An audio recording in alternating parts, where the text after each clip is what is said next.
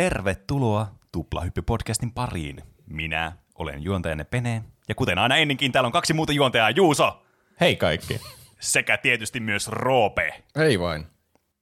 Tuplahyppy meidän viikoittainen energinen podcast, jossa puhutaan peleistä, elokuvista, musiikista, popkulttuuri-ilmiöistä ja mistä lie milloin ikinä onkaan tapahtunut mikäkin asia milloinkaan tässä universumissa.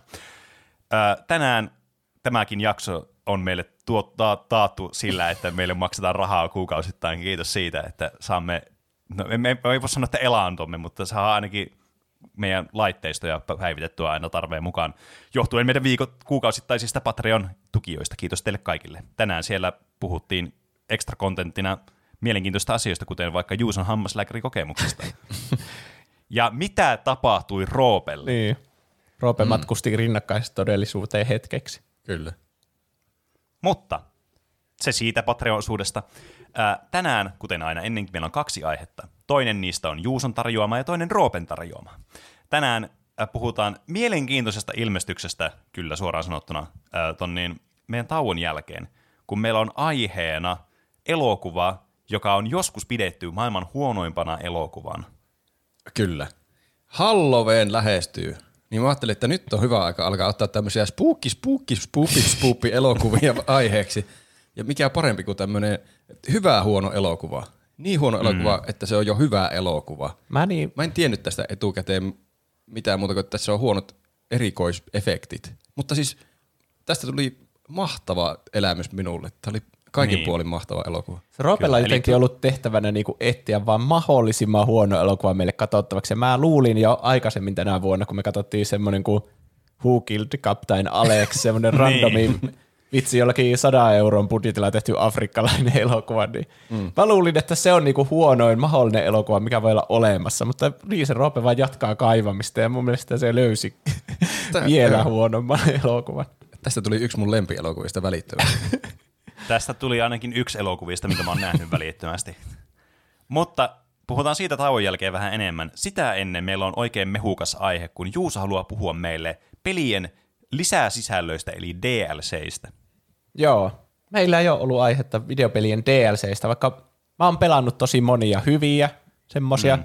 Niistä riittää varmasti mielipiteitä kaikilla ihmisillä, hyviä ja huonoja mielipiteitä. Niin, kyllä. Sen takia kysyttiin viikon kysymyksenä tosiaan, että ovatko DLCt mielestäsi hyvä vai huono asia videopeleille? Ja nämä tulokset saattavat yllättää teidät, että kuinka moni sanoi hyvä ja kuinka moni huono. Oho. Hmm. Mulla on semmoinen käsitys, että DLCllä on ollut tosi huono maine pitkään aikaa. Mm. Ja ainakin jos tuon kysymyksen asettelee tuolla, niin tulee jotenkin automaattisesti semmoinen se mieleen se huono konnotaatio, että siinä niin kaikilla ensireaktio, että DLC, rahastus, huono, ja sitten vaan klikkaa mm. äkkiä se alapeukun. Niin. Niin, se, se on jonkin totta, mutta siis sitten kun miettii itsekin pelejä, mitä on pelannut, missä on pelannut DLCn, niin joskus ne on oikeasti jopa jossain määrin parempia kuin se alkuperäinen peli, niin kuin siinä tavallaan niin kuin joiltakin osapuiltaan. Et ne kyllä siis tuo semmoisiin peleihin hyvin tuotettuna, ne tuo siis todella paljon myös positiivista mun mielestä. Niin tämä on kyllä hyvin mielenkiintoinen keskusteluaihe, ja mä oon yllättynyt siitä, että me ei olla puhuttu aikaisemmin DLCistä. Niin. Mä aina tykkään yhdistää myös nämä aiheet jotenkin mun oikeaan elämään. Niin minä voin nyt kertoa iloksi ja onneksi, että mä oon pelannut Witcher 3 Blood and Wine DLC nyt läpi. Oliko, Nice. oliko se nyt se portti, mistä piti päästä läpi, että sait Peneltä virallisen luvan tehdä sen aiheen? No niin. No vissiin, mutta mä en ole pelannut sitä, mikä se on se toinen niistä DLCistä. Hearts ah, of okei, okay, oli toinenkin vielä. Niin.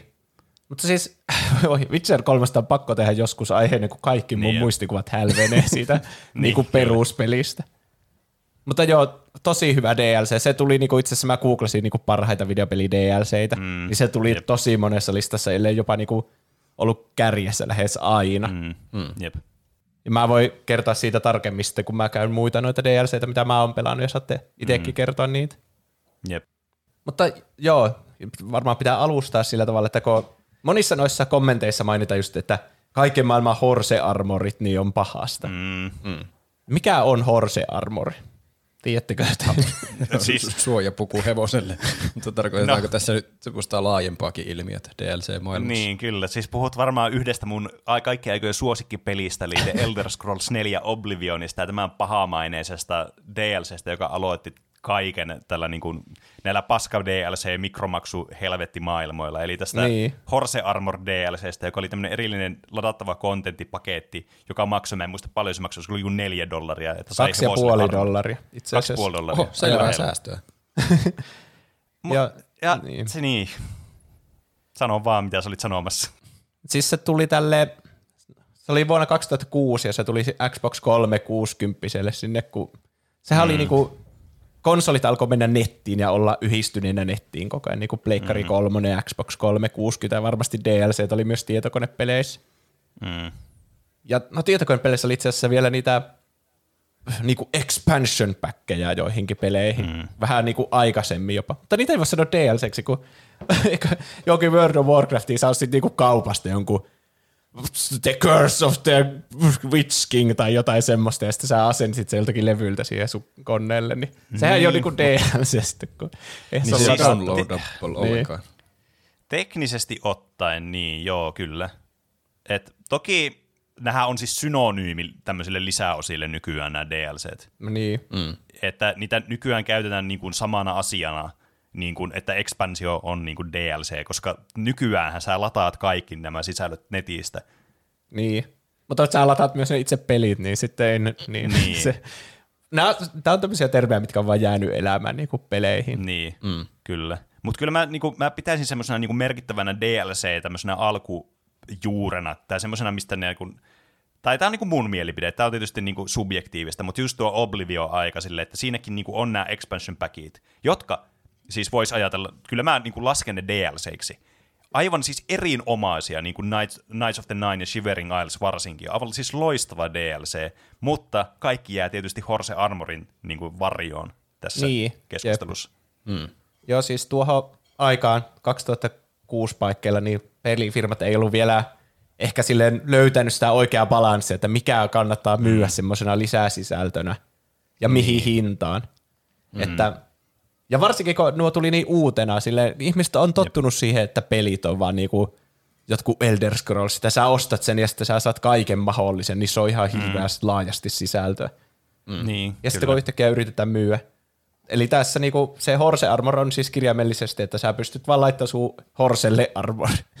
se on Niin, hevoselle kyllä. niinku, ko- koristeeksi. En mä tiedä, oliko siitä pelillisesti mitään hyötyä. Niin. Mun täytyy sanoa, että mäkään en muista, että oliko sitä muuta kuin hyötyä, kun se oli vaan semmoinen esteettinen juttu. Sehän tuli siis, nähän tuli nämä DLCt myöhemmin sitten näissä tota noin, niin, niin kuin Deluxe Editionissa mukana osa mm. näistä. Et esimerkiksi vaikka joku Wizard's Toweri tuli muistaakseni jossain niin kuin vaan valmiina ja tämmöisiä. Niin kuin niitä, alko, sä, perus, kun sä aloitat sen peliin, niin sulla tulee joku 5 miljoonaa semmoista pop-upia. Hei, kuulit tämmöistä quest, hei, kuulit tämmöistä questistä, ja ne kaikki vaan vei niihin DLC-juttuihin. Joo. Mä itse asiassa yritin katsoa, että paljon tuo maksaisi nykypäivänä ostaa tuo Horse Armor. Se oli siis 2,5 dollaria silloin. Mutta nykyään kaikki versiot Oblivionista, niitä Game of the Year editioneita, Niin jossa tulee sen mukana valmiiksi, niin Mm. Joo. niin, niin se on mahdotonta. Mutta tämä oli vissi ihan ensimmäinen DLC, mikä julkaistiin Oblivionin kanssa. Eli tämä oli mm. aikaa ennen kuin oli ne Shivering Isles ja se toinen, minkä Pene, mainitsi, ne hyvät Siis DLCt. wow, ihan oikeestiko? Joo, ainakin knowyourmeme.comin mukaan. Okei, okay. siis Know Your Meme on kyllä semmoinen internet, internet-historian lähde, joka siis mä uskon sitä aina aukottomasti. mm. Tämä ei jos- ollut sarkasmia siis. Jos, jos ajattelee sillä niin paholaisen asianajajana, niin onko tuo niin, niin paha, että myy hevoselle suojapukuja rahalla? Jos vaan kertoo, että tästä saat hevoselle suojapuvu, jos maksat tämän verran. Niin. Eihän sitä ole pakko ostaa, jos Niin. niin. ei halua hevoselle Ei suojapukua. niin, siis sehän koskee nykypäivänäkin pelejä, niin. Niin. DLCitä ja just tämmöisiä kosmeettisia juttuja, mutta sä nyt et huomioi tässä sitä, että tämä oli se ensimmäinen, tämä oli niinku se patient zero tässä koko hommassa. Niin, niin. Niin. totta kai ihmisten mielikuvat niinku vieläkin on semmoinen tosi negatiivinen tähän liittyen, koska se aloitti tämän trendin. Se oli tämän trendin niin kuin aallon harjalla, pioneeri tässä. Hmm. Mutta sitten nyt kun miettii jälkikäteen, niin ne te- teki varmaan sitten oikean päätöksen. Tämä on ollut siis joku niiden Bethesda julkaisi jotain ladatuimpia DLCitä, niitä on ollut siellä top 10 niin kuin monta vuotta. En tiedä, mm. voiko se johtaa siitä, että silloin ennen kuin kaikki paketit oli Game of the Year Edition, mm. jossa tämä tuli mukaan, että ne niin. ilmoitti, että tämä kyllä ostettiin. Ja sitten se, että nykypäivänä niinku ihan hirveänä peleihin myy skinejä. Niin on, niin. Jep. Niin, niin tämä on vain yksi semmosista. Mm, ja mä niin aina ollut sitä mieltä, että tuommoiset skinit, jotka vaikuttaa vain kosmeettisesti peliin, niin on ihan ok myydä rahalla, ja niitä sitten ostelee, niin. ketkä haluaa. Siis kyllä, mutta edelleenkin, kun tämä on tämä ensimmäinen, ja ihmisillä oli tähän mennessä semmoinen kuva aina, että kun sä teet peliin, niin se on niin kuin valmis paketti. Expansionille annettiin vähän niin kuin tämmöinen etuoikeus siinä, että ne sai olla vähän niin kuin erillisiä juttuja, jotka sitten lisäsi iso, paljon asioita tähän peliin, niin se oli niin kuin fine pelaajien näkökulmasta. Mikä on tietysti ihan niin kuin ymmärrettävää, niin se on munkin mielestä. Mutta tämä oli niin kuin semmoinen ensimmäinen, että tässä on vain ja pelkästään tämä, tässä ei ole mitään muuta sisältöä tässä, tähän peliin kuin tämä Horse Armori. Pelissä, mind you, joka on yksi niin kuin modatuimmista peleistä. Toki Skyrim sitten vähän niin kuin mm. tuli ja vei tämän titteli joskus. Mut, niin kuin, ja muut pelit. Mutta siis kuitenkin, että tämä on niin kuin, tämä modi kulttuuri tällä niin Bethesdan peleillä on semmoinen, että kuka tahansa olisi voinut tehdä tuon Horse Armori jossa ja sitten ladata Nexus-modista vaan ilmaiseksi semmoisen. Mutta kun tämä tuli ja sitten oli silleen, no niin, tämä maksaa 2,5 dollaria, niin olihan se niin kuin iso shokki pelaajille siihen aikaan. Niin ja tolle, se tuli ainakin Xbox 360, sillä ei voi niinku modeja asentaa. Että no niin, no joo, totta. Varmaan no, just vielä pahempi sille rahastetaan näitä konsolipelaajia sitten, kun mm. tietokonepelaajat asentaa ihan mitä tahansa modeja ja horse-armoreita. Siis niin. on, on siinä, jos vaihtaa välillä paholaisen asianajajasta, mikä se toi nyt, Jeesuksen asianajajaksi, niin että on, kyllä siinä vähän tulee semmoinen rahastuksen maku jos siinä ei mitään muuta lisää, tehdään lisää sisältöä, mutta sitten lisää sisältö on pelkästään joku kosmeettinen armori. Ja se maksaa kuitenkin niin. useamman dollarin. Mm. Se vähän mutta kuten, kuten aika näyttää, niin neillä oli selvästikin hallussa tämä hinnoittelu ja tämä ma- markkinointimalli tässä, että tehdään tämmöinen. Niin, ehkä markkinointimalli oli aikansa niin. edellä kyllä. Mm. Se Bethesdan Pete Hines, joka on nykyisin Head of Publishing, mutta siihen aikaan se taisi olla Vice President of Marketing tai joku tämmöinen, niin mm. sanoi, että tämä Horse Arbori, kun siitä tuli se kohu, niin oli oppitunti Bethesdalle, että pitää tasapainottaa sen, että mitä se pyytää mm. sitä rahaa siltä kuluttajalta ja se, mitä se saa vastineeksi. Että niin. Varsinkin näissä digitaalisissa jutuissa, kun sulla ei ole niinku semmoista kustannusta siinä koko ajan, että no paljonko sun pitää kattaa joku kustannus ja saa joku profiitti vaikka 60 prosenttia, niin se on helppo mm. sille hinnoitella, okei, okay. make sense, että mm. sille jää kätteen, jotta mutta sitten niinku tämmöisissä digitaalisissa, varsinkin noin pienessä sisällössä. Mm, niin, kyllä. Se vertaa sitä johonkin, että no kyllähän myö jotain Xbox Live jotain kuvakkeitakin, saattaa maksaa mm. vaikka euron semmonen ja niin. Niin, niin miksei sitten peli sisällä oleva tuommoinen kosmeettinen mm. juttu voisi maksaa sitten kaksi ja puoli dollaria. Niin. Mm. Mm. Niin, niin se sanoi, että niillä oli vähän kuusessa vielä se niinku balanssi siinä. Jep. Ja nykyään sitä, tuntuu, että sitä niinku, häm, yritetään hämärtää tarkoituksella sitä, että paljonko sä laitat rahaa ja paljonko sä saat sieltä pelistä takaisin. Just mm. sillä, että on niitä hirveänä niitä eri valuuttoja ja muuta. Niin joo, pitää kiertää niin. useammankin valuutan kautta. Niin, että nykypäivänä mä en ihan, siis mä en kannata ja käytä ikinä itse semmoista DLCtä, että ostaa vaan niinku jonkun yhden kosmeettisen asian johonkin peliin. Mm. Niin kuin vaikka skiniin. Mm. Joten mä en niinku tiedä sataprosenttisen varmasti, mutta musta tuntuu, että ne yleensä on just jotain, että sä ensin ostat jonkun osta viidellä eurolla joku rubiinipaketti, mm. josta tulee joku 500 plus 300 rubiinia ja sitten Joo, kyllä. käytät niistä sitten osaan, että sä voit mm. ostaa sillä pelissä jonkun. Niin, ja sitten sulla jää aina ylimääräistä, mutta mm. ei niin paljon Joo. ylimääräistä, että sä voit ostaa jonkun toisen skinin, vaan sä joudut ostaa lisää rubiineja ja mm. niin mm. edespäin. Jep. Toi on tuommoinen niin 95 prosenttia ajasta toimii just tuolla tavalla toi. Niin. Ja DLCstä tulee sen takia mulla vähän niin kuin semmoinen kaksijakoinen fiilis, että on noita tommosia tosi pieniä ja turhia asioita, joilla yritetään rahastaa, mutta ne on tosi semmoisia, että ei ole pakko ostaa, ei tarvi välittää. Mm, mm. Joten siinä mielessä ne on vaan niinku semmoisille, jotka nyt, en mä tiedä, jostain syystä oikeasti haluaa vaan se Horse Armori. Niin. niin. Ja on pelannut satoja tunteja sitä Oblivionia, että sitä ei nyt enää haittaa maksaa vaikka kaksi ja puoli dollaria siitä lisää. Niin. Ja sitten toinen puoli on just ne semmoiset vähän niin kuin expansion packeiksi, miksi kutsuttiin mm. ennen vanhaa. Mikä vaikka tuo Blood and Wine oli sille Witcher niin, kolmoselle, jotka on niinku musta tuntuu, että niistä saa enemmän vörttiä kuin uuden pelin ostamisesta, kun ne ei mm. ole kovin kalliita. Jep. Mm. Ja sitten ne saattaa silti olla tosi pitkää, sisältä uuden kartan ja hirveänä tehtäviä ja muut. Ja sitten mm. moni noista muista esimerkkeistä, mitä mä oon pelannut, niin myös, myös niin on semmosia. Jep. Jotkut on ihan semmoisia, niin kuin toimii tosi hyvin niin kuin standaloneinakin tavallaan. Niin. Että semmoiset, ne voi pelata ihan hyvin tavallaan semmoisena omassa niin kuin vakuumissakin periaatteessa. Ja monet pelit myös kannustaa siihen. Niin kuin esimerkiksi vaikka Cyberpunk 2077, joka tuli hyvin bugisena. Nykyään siis erinomainen peli kuulemma, en ole itse pelannut. Mm. Mutta tähän tuli tämä Phantom Liberty Expansion ihan tässä pari viikkoa takaveri. Mm. Ja se on just sellainen, että sä voit vaan niinku, sä voit aloittaa uuden pelin, ja sä voit suoraan aloittaa siitä, mistä se DLC alkaa. Siinä on semmoinen vaihtoehto, kun sä aloitat pelit, haluat sä aloittaa ihan alusta vai tästä DLCn kohdalta. Että aika monet pelit myös tekee sitä, että se on niinku semmoinen oma kokemus tavallaan siihen lisäksi. Ja kun mä aloin miettimään tätä ky- viikon kysymystä, aloin miettimään kaikkia niinku DLCitä, mitä mä oon peleissä pelannut, niin mun täytyy sanoa, että mun ei tullut yhtään huonoa DLCtä mieleen, niin kuin semmoista, niin kuin, joka voisi laskea tämmöisenä vanha-aikaisena expansionina, tiettäkö, joka niin kuin, tuo lisää sisältöä peliin, uusia paikkoja, uusia tehtäviä, uusia asioita, mitä tehdään. Niin todella harva on semmoinen, mistä on jäänyt semmoinen lukewarm tai semmoinen niin kuin kädenlämpöinen olo. Ja sitten iso osa niistä on semmoisia, että vitsit tuli muuten hyvää. Tämä oli melkein parempi kuin tämä, tämä niin kuin al- alkuperäinen peli jossakin määrin. Mä sanoisin, ainakin mulla tekee sen, kun aika harvoin mä palaan niinku peleihin, jonka mä oon jo pelannut ja sitten niin, niin. ostan siihen jonkun DLC, että sen pitää olla niinku semmoinen, mitä ihmiset suosittelee ihan sikana, niinku vaikka tuo Blood mm-hmm. and Wine, että mä niinku meen sinne takaisin, niin sen takia mulla ei tuu semmoisia mieleen, jotka olisi niinku huonoja tai niin. edes kädenlämpöisiä, että ne on aina semmoisia niinku, ja muutenkin semmoista peleistä, josta tykkää jo valmiiksi paljon. Niin, siis niin kuin Witcher 3, että – niin, mm. että sen takiakin mullakin on niin paljon pelkkää positiivisia kokemuksia. Mm. Mä rupesin miettimään, tietysti... rupesin miettimään omia DLC-kokemuksia, niin mulla ei myöskään tule mieleen huonoja kokemuksia, mutta ei myöskään kädenlämpöisiä kokemuksia. Mutta toisaalta ei myöskään hyviä kokemuksia. Mä en muista yhtäkään DLCtä, mistä mä olisin maksanut ja pelannut. Aha. Mä en tiedä, muuttuuko mm. se tässä aiheen varrella, jos niitä aletaan luetella, niin sitten mä olisin, ah, on mä niin. Mutta siis en, niin. yritin miettiä, enkä keksinyt yhtäkään, mihin peliin mä olisin niin kovasti palannut, että olisin ostanut lisää sisältöä.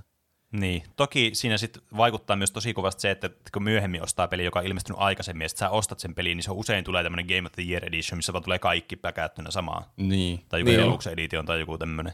Ja niin sitten ne monesti niin saumattomasti laitetaan siihen, niin. että sä et edes huomaa, että sä oot pelannut DLC. Niin tai sitten niinku, miten Pene sanoi, että menee aloittaa uuden pelin ja sitten siinä on jo, että olet avannut tämän ja tämän ja tämän ja tämän mm. ja sille what the hell. Mm. Jep, kyllä. No, mutta tosiaan viikon kysymys, jonka kautta tätä lähteä purkamaan tätä asiaa. Ovatko DLC mielestäsi hyvä vai huono asia videopeleille? Vastauksia tuli 280, ja teidän mm. pitää perinteitä kunnioittaen veikata, että montako prosenttia on hyvä asia ja montako prosenttia on huono asia.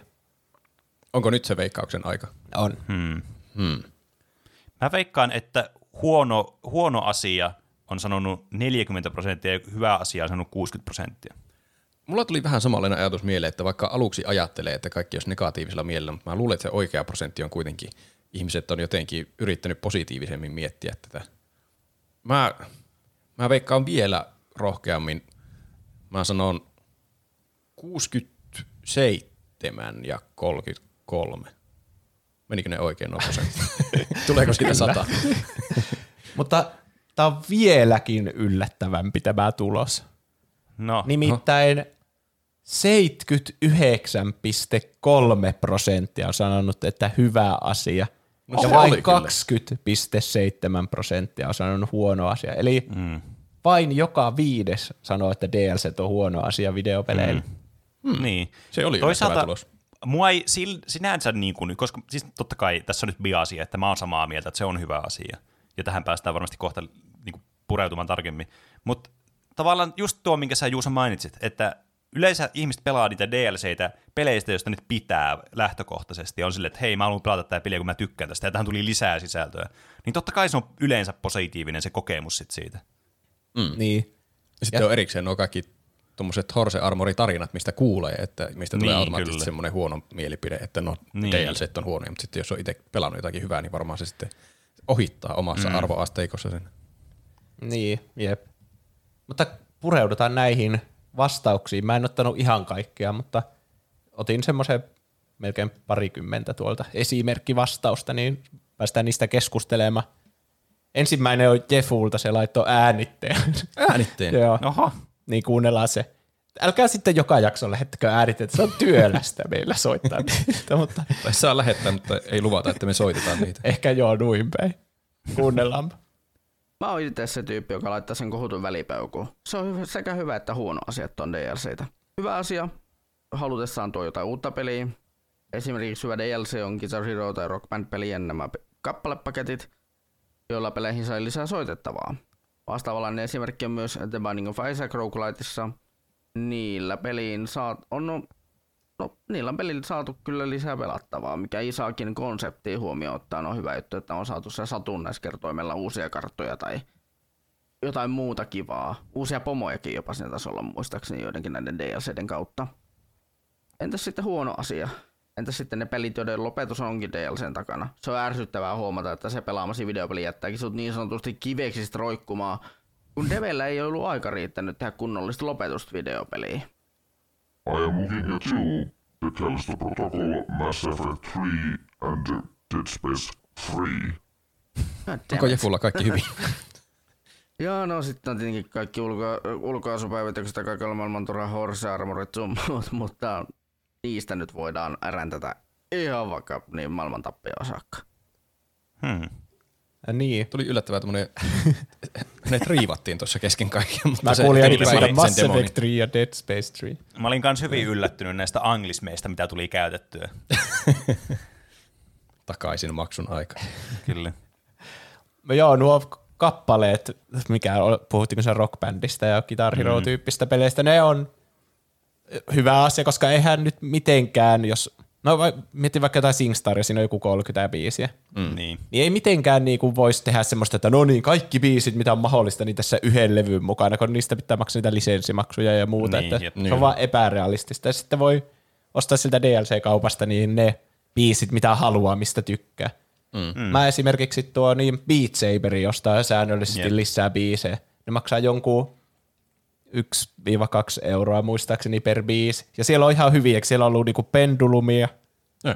siellä on ollut Darudea, Lady Gaga, Linkin Parkia, Skrillexia, niinku kaikkea semmoisia, mitä mä kuuntelisin muutenkin. Nuo kyllä kuulostaa semmoisilta Beat Saber-musiikeilta. Niin. Niin. Jep. Ja sitten, no joo, tuo, että jos siitä pääpelistä selvästi puuttuu joku asia, niin kuin vaikka lopetus, se on aika tärkeä Niin. asia. Jep. niin, niin se peli, mitä mä en ole todellakaan pelannut, tuossa mainittiin Mass Effect 3, niin sehän taisi olla just silleen, että se, ka- kuka ei tykännyt sitä lopusta, mutta sitten ne teki jonkun DLCn, jossa ne laajensi sitä ja sitten sitä taas tykättiin. Okei. Okay. Mm. Mutta onko sekin niin. semmoinen keissi, että ne on luullut tehneensä siihen lopetuksen ja sitten vaan selvisi, että oi tämä oli perseestä. Että sitten se on korjaava toimenpide se DLC, eikä, eikä vaan sillä että jätetään tekemättä tuo loppu, että pitää ostaa kaikkien tämä loppu.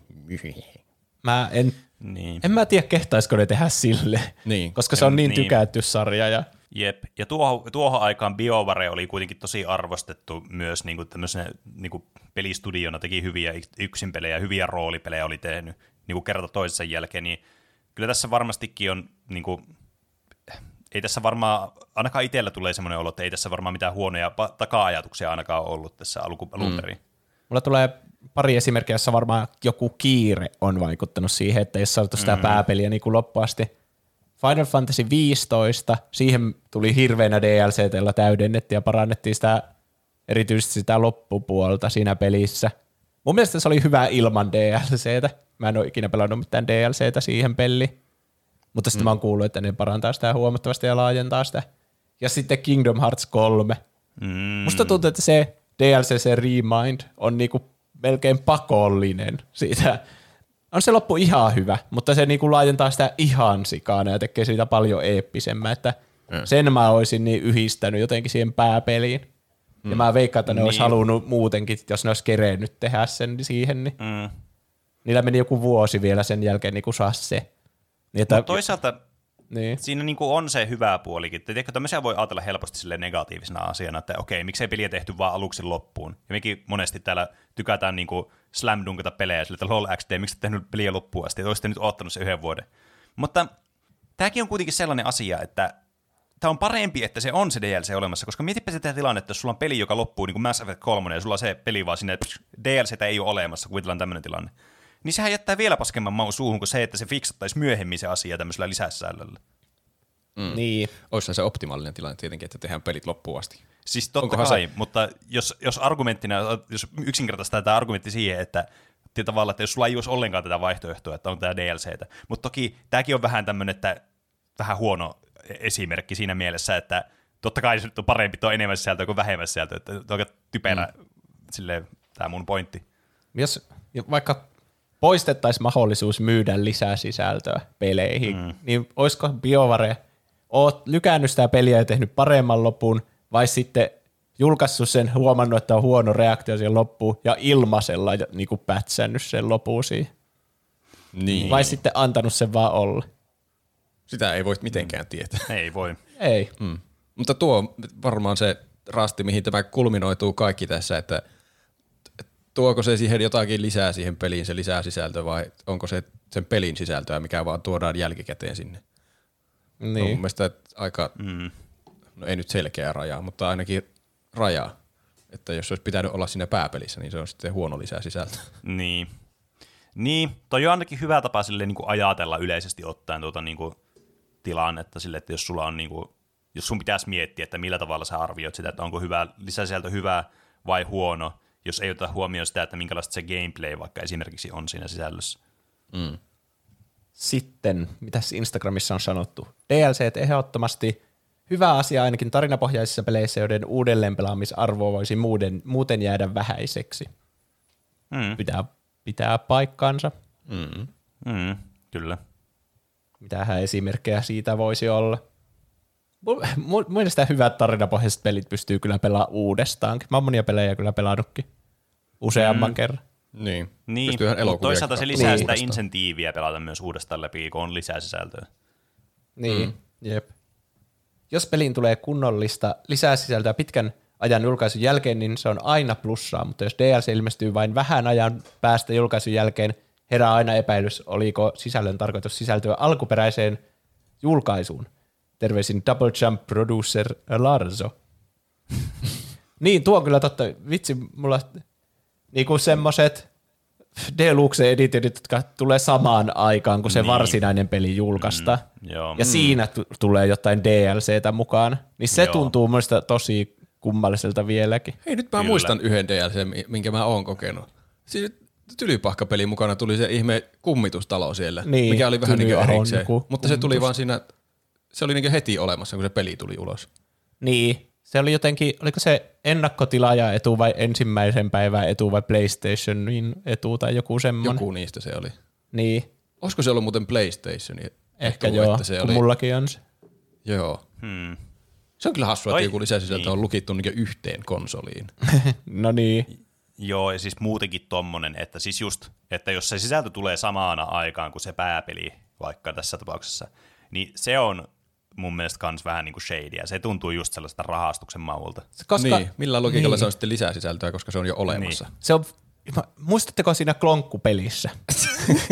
Kukaan ei ole pelannut sitä, mutta siinä oli se ihme joku Precious Edition, Joo. jossa oli niinku jotain, että sä saat ne haltijat puhumaan haltijakieltä sillä DLCllä, mm. ja sä mm. saat jonkun pelisisäisen Wikipedian, jos sä ostat sen Precious Kyllä. Edition, kaikkea niinku tommoista, mikä olisi se on selvästi ollut, niinku, että nämä kuulun siihen peruspeliin ja sitten joku on siellä katsonut niin sitä silleen, no niin, mitä me irrotetaan tästä silleen, että me saadaan myytyä tämä niinku mm. kalliimmalla. Voit tehdä emoteja klonkulla, siis Ai niin, yksin pelissä. Siis mä ymmärrän emotet semmoisena niinku peloiluna, teekö multiplayer-pelissä, missä on muita, ja sä voit alkaa tekemään Fortnite Default Dancea jonkun tyypin ruumiin päällä. Mm. Mutta yksin pelissä, niin kuinka vitun säälittävää on, että niin. lisäsisältöön kuuluu se, että sä voit tehdä emoteja.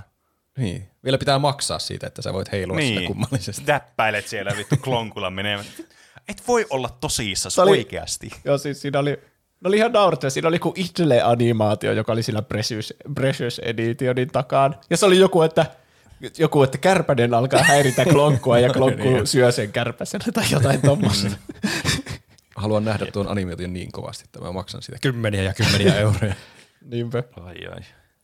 Hyvä asia, jos ne oikeasti jos ne on oikeasti lisämateriaali valmiin tuotteen päälle, eikä rahastusta, jotta saat itsellesi valmiin pelin. Toisaalta ne ole juuri koskaan DLCtä ostanut, sillä yleensä yksin peleissä tulee kerättyä trophyt, eikä DLC tuo trophyjen puolesta mielenkiintoa huntata niitä, kun ei ole platinaa tarjolla. Tämä oli jotenkin mm. hauska, että ne trophyt ohjaa niin paljon sitä ostopäätöstä, että sen takia ei osta niitä, kun niissä ei platina. Siis, toi, ja sitten semmoista, niin kuin teetkö, pel- se on mun mielestä rikos. Siis tosi pieni sellainen, mutta joka tapauksessa semmoinen niin kuin näpistyksen verrattava rikos. että, tiedätkö, peli kehittäjä tekee tämmöisen pelin ja siinä on achievementteja, ja sitten joku on sille, jee, mä sain kaikki achievementit. Sitten julkaisee DLC, jossa on erikseen achievementteja, että sä saat sen platinum droppin, sulla pitää olla se DLC. I- Aa, Itse tuo asiassa olisi kyllä laitonta. tuommoista ei kyllä mun mielestä ole tullut vastaan mulla ainakaan. Että pitäisi ne DLC pelata myös, että saa platiina. No mulla tuli viimeksi pelattua peli, joka oli eilen, jossa mä sorruin tämmöiseen todella suureen niin kuin rahalliseen hävikkiin. Eli ostin, pelattiin eilen kavereiden kanssa golfipeliä, siis Golf with your friendsia, Ah, jossa tuli siis uusi tämmöinen rata, 18 reikää, siis golfipeli, minigolfpeli, jota pelataan vaan niin peiloiluna kavereiden kanssa. Se maksoi se vittuun yksi rataa yhdeksän euroa, ja musta oikeasti tuntuu vähän niin kuin pahalta ostaa se. Oho. Niin se oli niin, mä en tajunnut, että se maksaa niin paljon. Se oli siis 9 euroa, joka me kyllä jaettiin kavereiden kesken. Siinä onneksi yhdellä tarvii vaan olla se, niin sitten kun mä hokstasin sitä peliä, niin mä sain mobiilipeillä osaan tästä maksusta kavereille. Hetkinen, mä en ole maksanut mitään siitä. No et olekaan, koska sä oot tommonen rotta. Niin, siis, mutta siinä, siinä on esimerkkinä on niinku de, äh, näitä näin niin achievementteja, jotka on niinku lukittu sen DLCn taakse, joka on siis aivan ylihinnoiteltu ensinnäkin. Mutta jotenkin siis kans tuommoista niinku pahoja tuommoista, teettekö peleihin lisäsisältö, jossa sä niinku saat tavallaan niinku lisää hupia kavereiden kanssa jostakin pelissä, mitä te olette pelannut. Ja tämä koskee monia tämmöisiä niinku monin pelattavia pelejä, niin kuin vaikka esimerkiksi tulee mieleen jotain Killing Floorea tai tämmöisiä, missä voi ostaa jotain kamppiksia tai tämmöisiä voi ostaa niin kuin ekstra rahalla tai muuten.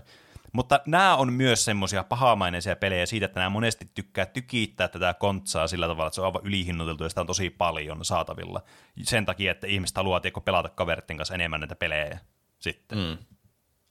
Niin. Siinä tuli toinen esimerkki, mitä DLCtä mä oon pelannut. Mm. Golf with Golf- Your Friendsin uutta rataa.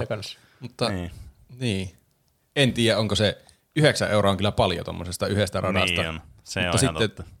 Onkohan ne yrittänyt ottaa sitten huomioon siinä, että no ei tätä, kaikki jotka omistaa tämän pelin, niin ehkä joku 10 prosenttia niistä, vaikka olisi aktiivisia pelaajia, niin ostaa tämän, koska niitä pelataan aina kaverin kanssa ja se riittää, että yhdellä on semmoinen, että sit se jotenkin jakautuu se hinta, niin ne on yrittänyt kompensoida sitä, mutta kyllähän tuo kuulostaa vähän riistolta. Mm. Niin paljon se peli maksaa niinku muuten. Niin, joku kympi. Että tyyli. se sama hintainen se yksi rata kuin koko muu Niin. peli. Mm. Siis Eikö sä, eikö sä Rope ikinä ostanut mitään skiniä Rocket liikaa? Eikö siinä pysty ostamaan autolle jotain ihme DeLorean Back to the Futureista tai jotain? Niin, jos tuommoiset kosmeettiset jutut lasketaan, niin on mä kyllä niitä, o- on mä, en muista onko, ei kun oo, mä ostanut ainakin yhden semmoisen autodekaalin tai auton, en muista, mutta siis silloin nuorilla päivillä niin loliin ostin sit tuhansia mm. ja tuhansia skinejä koko ajan. Mm, että niin. niihin mä oon ainakin tuhlannut rahoja. Niin. Kyllä. Hyvä asia, jos tuovat oikeasti jotain lisäsisältöä tarinaan tai hahmoihin. En Henkko pidä siitä, että itse pääpelissä tulee ns. juoniaukkoja, jotka sitten selittyy, kun pelaat DLCn. Hyvänä esimerkkinä Final Fantasy 15, hyvä peli, mutta ylihintaiset DLC olisi voinut hyvin, hyvin lisätä itse peli. Jota mm. sitten tuli jo puhuttua. Siinä mulla tuli, tuli semmoinen, että se on kiireellä tehty. Mutta oli siinä myös semmoisia kohtia, että joku hahmo sanoi, että hei, minun pitää mennä tänne omalle questilleni. Ja sä et saanut siinä pääpelissä ikinä tietää, että mitä hittoa se teki siinä välissä, ja sitten siitä tuli DLC, että Mm. Ignosiksen oma seikkailu. Mä en muista niiden hahmojen nimiä. Riippuu todella paljon DLCstä. Jos kyseinen DLC on oikeasti hyvä lisäys ja uutta kontenttia DLC on mielestäni hyvä, mutta jos DLCnä julkaistaan jotain, mikä luvattiin pelin julkaisussa, Overwatch 2, niin silloin kyseinen DLC on suoraan kusetusta rahastusta ja pelaajakunnalle pippelin näyttämistä ja raa.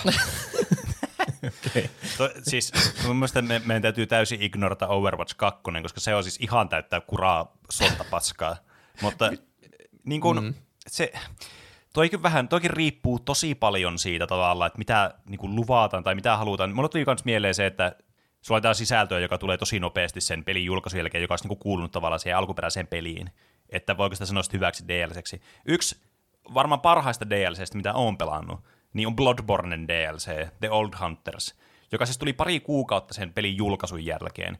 Ja ymmärtääkseni niitä oli tarkoitus sisällyttää se siihen alkuperäiseen peliin, mutta se ei, ne ei vaan yksinkertaisesti ehtinyt tehdä sitä. Mutta se on niin kuin erillinen DLC, joka tukee sitten ja tuo lisää tavallaan sisältöä ja vähän niin kuin avaa sitä maailmaa vähän enemmän sitten sille pelaajalle. Mutta siinä on taas aivan loistava DLC, yksi kans monessa semmoisessa parhaat DLC-listauksia, yksi semmoinen niin kärki niistä monessa paikassa. Mutta siinäkin tulee sitten se, että tavallaan missä menee se raja, että annetaan tavallaan anteeksi se, että tämä sisältö olisi tulla siinä julkaisussa ja missä ei. Että mm. on just tämmöistä niinku, aina voi vaan keksiä sille, että no mutta mä tykkäsin tästä, niin kyllä mä tästä maksoin. Että tavallaan, niin. En mä tiedä mikä pointti mulla oli tässä mun räntissä, mutta tuli vaan mieleen. Omasta mielestä DLC on hyvä asia, koska nämä voivat tuoda kiitettävästi lisää sisältöä peliin, täten lisäten pelattavuutta. Lisäksi DLCiden avulla voidaan joko jatkaa olemassa olevaa tarinaa tai antaa hieman lisätietoa jostakusta hahmosta, kuten Last of Us 1 DLC Left Behind kertoo elinelämästä ennen Joelin tapaamista, tuoden kyseiselle hahmolle jo entisestään lisää syvyyttä. DLC saattaa myös pidentää pelin peli-ikää, sillä developerit voivat DLCn suunnittelun ja YMS-yhteydessä päivitellä peliään, jotta pelattavuus paranisi ja näin. Kuitenkin DLCllä on myös varjopuolensa, sillä näitä lisäosia voidaan toteuttaa pelkästään rahastusmielessä, jolloin jälki on myös sen näköistä. Eli jokin laiska lisäys peliin, jotta saataisiin lisää rahaa. Hyvänä esimerkkinä tästä tulee mieleen Lego The Hobbit-peli, jossa kolmas elokuva jätettiin pelistä kokonaan pois, jotta se saataisiin DLCnä mukaan, mutta tämä jäi toteut. Toteut. Pitääkö meidän maksaa tuosta loppuviestistä? niin, Tuo viestin loppukin jäi toteut. Mm. Mm. Aika hauska. Siis tuo peli, jos mäkin, mäkin muistan nyt tuosta jotain tuosta Lego Hobbitista, mun mielestä se julkaistiin ennen, kun se kolmas leffa oli tullut. Niin siinä mielessä oli järkevää silleen, että okei, että siinä tulee sitten myöhemmin se kolmas leffa. Totta kai mm. se on ihan perseestä, jos sen pelin nimi on joku The Hobbit-trilogia, ja sitten siinä ei ole sitä niin. kolmatta niin, toi ollenkaan. Mm. Ja se myö erikseen, niin onhan se ihan perseestä. Mm. Ja varsinkin, jos se jää toteutumatta, niin kun joku kokee sen tarinan sen Lego-pelin kautta, ja silleen, missä, mitä tapahtuu Bilbolle? Se jää aivan auki. niin. No Tuo... jotenkin ovelasti saanut ajoitettua ton tolla, että niillä on täydellinen tekosyy jättää sitä osia pois siitä tarinasta. Jos ei voi spoilata vielä kolmatta elokuvaa, niin sitten se pitää jättää pelistäkin pois. Mm. Oletteko pelannut The Last of Us Left Behindin? En. En itse asiassa ole. Oho. Mä puhun tähän väliin siitä. Selvä. Se siis sijoittuu siihen pelin tarinan siihen kohti, missä on se talvichapteri, vähän niin kuin ennen sitä. Mm. Ja sitten siinä pelataan Ellillä, silloin kun Joel on poissa pelistä vähän niin kuin. Mm. Ja siinä on kaksi eri aikajännettä. Pelataan vuorotellen sillä talvessa sillä Elillä, joka on alkanut tappamaan tyyppejä. Ja sitten sillä nuorella Elillä, joka ei tappanut vielä ketään. Mm. Ja siinä puhutaan sitä Railista ja tälle. Siitä itse asiassa tehtiin jakso siihen HBO-sarjaan, jonka nimi Niin oli. Left Behind, jossa ne oli siellä kauppakeskuksessa. Aa. Ja siis mun se, silloin kun pelasi Last of Us, niin ei tuntunut siltä, että tästä nyt jäi yksi chapteri pois ihan mm. selvästi. Mutta sitten niinku, nyt jälkikäteen, kun mä oon pelannut sen DLCn, niin, ja muistan sen silleen niinku hyvin, vähän niin kuin sen munkin tarinan niinku osana sitä, niin se tuntuu semmoiselta, että totta kai se on erittäin tärkeä osa Last of Usia, että ymmärtää koko tarinan ja kakkososan Niin. ja tälle. Mm. Onkohan tuo paras tilanne tuommoisessa DLC-maailmassa? Että, että kun pelaa sen pääpelin, niin ei, se tuntuu täysin kokonaiselta. Mm. Ei osaa kuvitella Niin. niin. sinne väliin mitään. Niin. Niin kuin jos sä selitit siinä, että joku lähtee, minä lähden tuonne omalle questille, niin sehän tuntuu välittömästi semmoiselta, että hmm, mille questille, jos sitä ei varsinkaan ikinä paljasta, mitä siellä tapahtuu. Että no tämä on selvästi pedattu tuohon tuolla, että voi tehdä semmoisen questin mm. joskus jälkikäteen. Niin. Tai sitten vaan, että se ei kuulu siihen tarinaan sillä hetkellä. Mutta jos sitä ei Mä siinä... sitten ehdottomasti kyllä just, että toi, että se tuntuu semmoiselta semmoista sisällöltä, että sitten kun sä, sä pärjäät ilman sitä, mutta sitten kun sä oot kokenut sen lisäsisällön, niin se tuntuu semmoiselta, että ai vitsi, tää oli niinku pakollinen osa suorastaan. Just vaikka Niin. toi Bloodborne DLC on just sellainen, että et, sä et niinku huomaa sen poissa oloa, jos et sä pelaa sitä peliä. Mäkin missasin sen siis ekalla peli kerralla, kun mä pelasin tämän vitun peliin, niin mä missasin tämän DLCn kokonaan tästä pelistä. Mutta sitten kun mä pelasin toisen kerran, mä olin silleen, ei helvetti, oi, että tämä oli kyllä. Tämä, mm, tämä oli kyllä. Mutta joo, ja sitten se, että ne otti sen siihen HBO-sarjaan mukaan ja sitten teki siitä oman mm. jakson. Jep. Niin kun siinä oli vaan yhdeksän jaksoa ja yksi niistä on se DLC. Mm. Niin kertoo, Se kertoo aika paljon. Sen, että se on niiden tekijöiden mielestä ollut tosi tärkeä loppujen lopuksi. Mutta ei tuntunut siltä, että se poistettiin. Se on mun mielestä paras tilanne, kuten Roopekin sanoi. Ei kyllä. DLC on hyvä asia peleissä, jos se peli on jo valmis, eikä siinä ole mitään suurempia pukeja tai ole muuten rikki. Mutta jos pelissä on pukeja tai sitten se ei muuten toimi, niin silloin DLC kertoo vain, että pelintekijät on rahan ahneita paskoja. En siis näe syytä, miksi käyttää aikaa DLCn tekemiseen, jos peli ei muuten ole hyvässä kunnossa ja muuten valmis. Niin, tuo on kyllä hyvä pointti, että kyllähän ne niitä samoja resursseja syö vähän niin kuin, millä ne korjaisi sitä, niitä luulisi. bugeja, kuin millä ne tekee mm. sitten lisää sisältöä. Mm. Mutta Ainakin toisaalta ehkä- nämä ei ole myöskään toisiaan poissulkevia asioita välttämättä.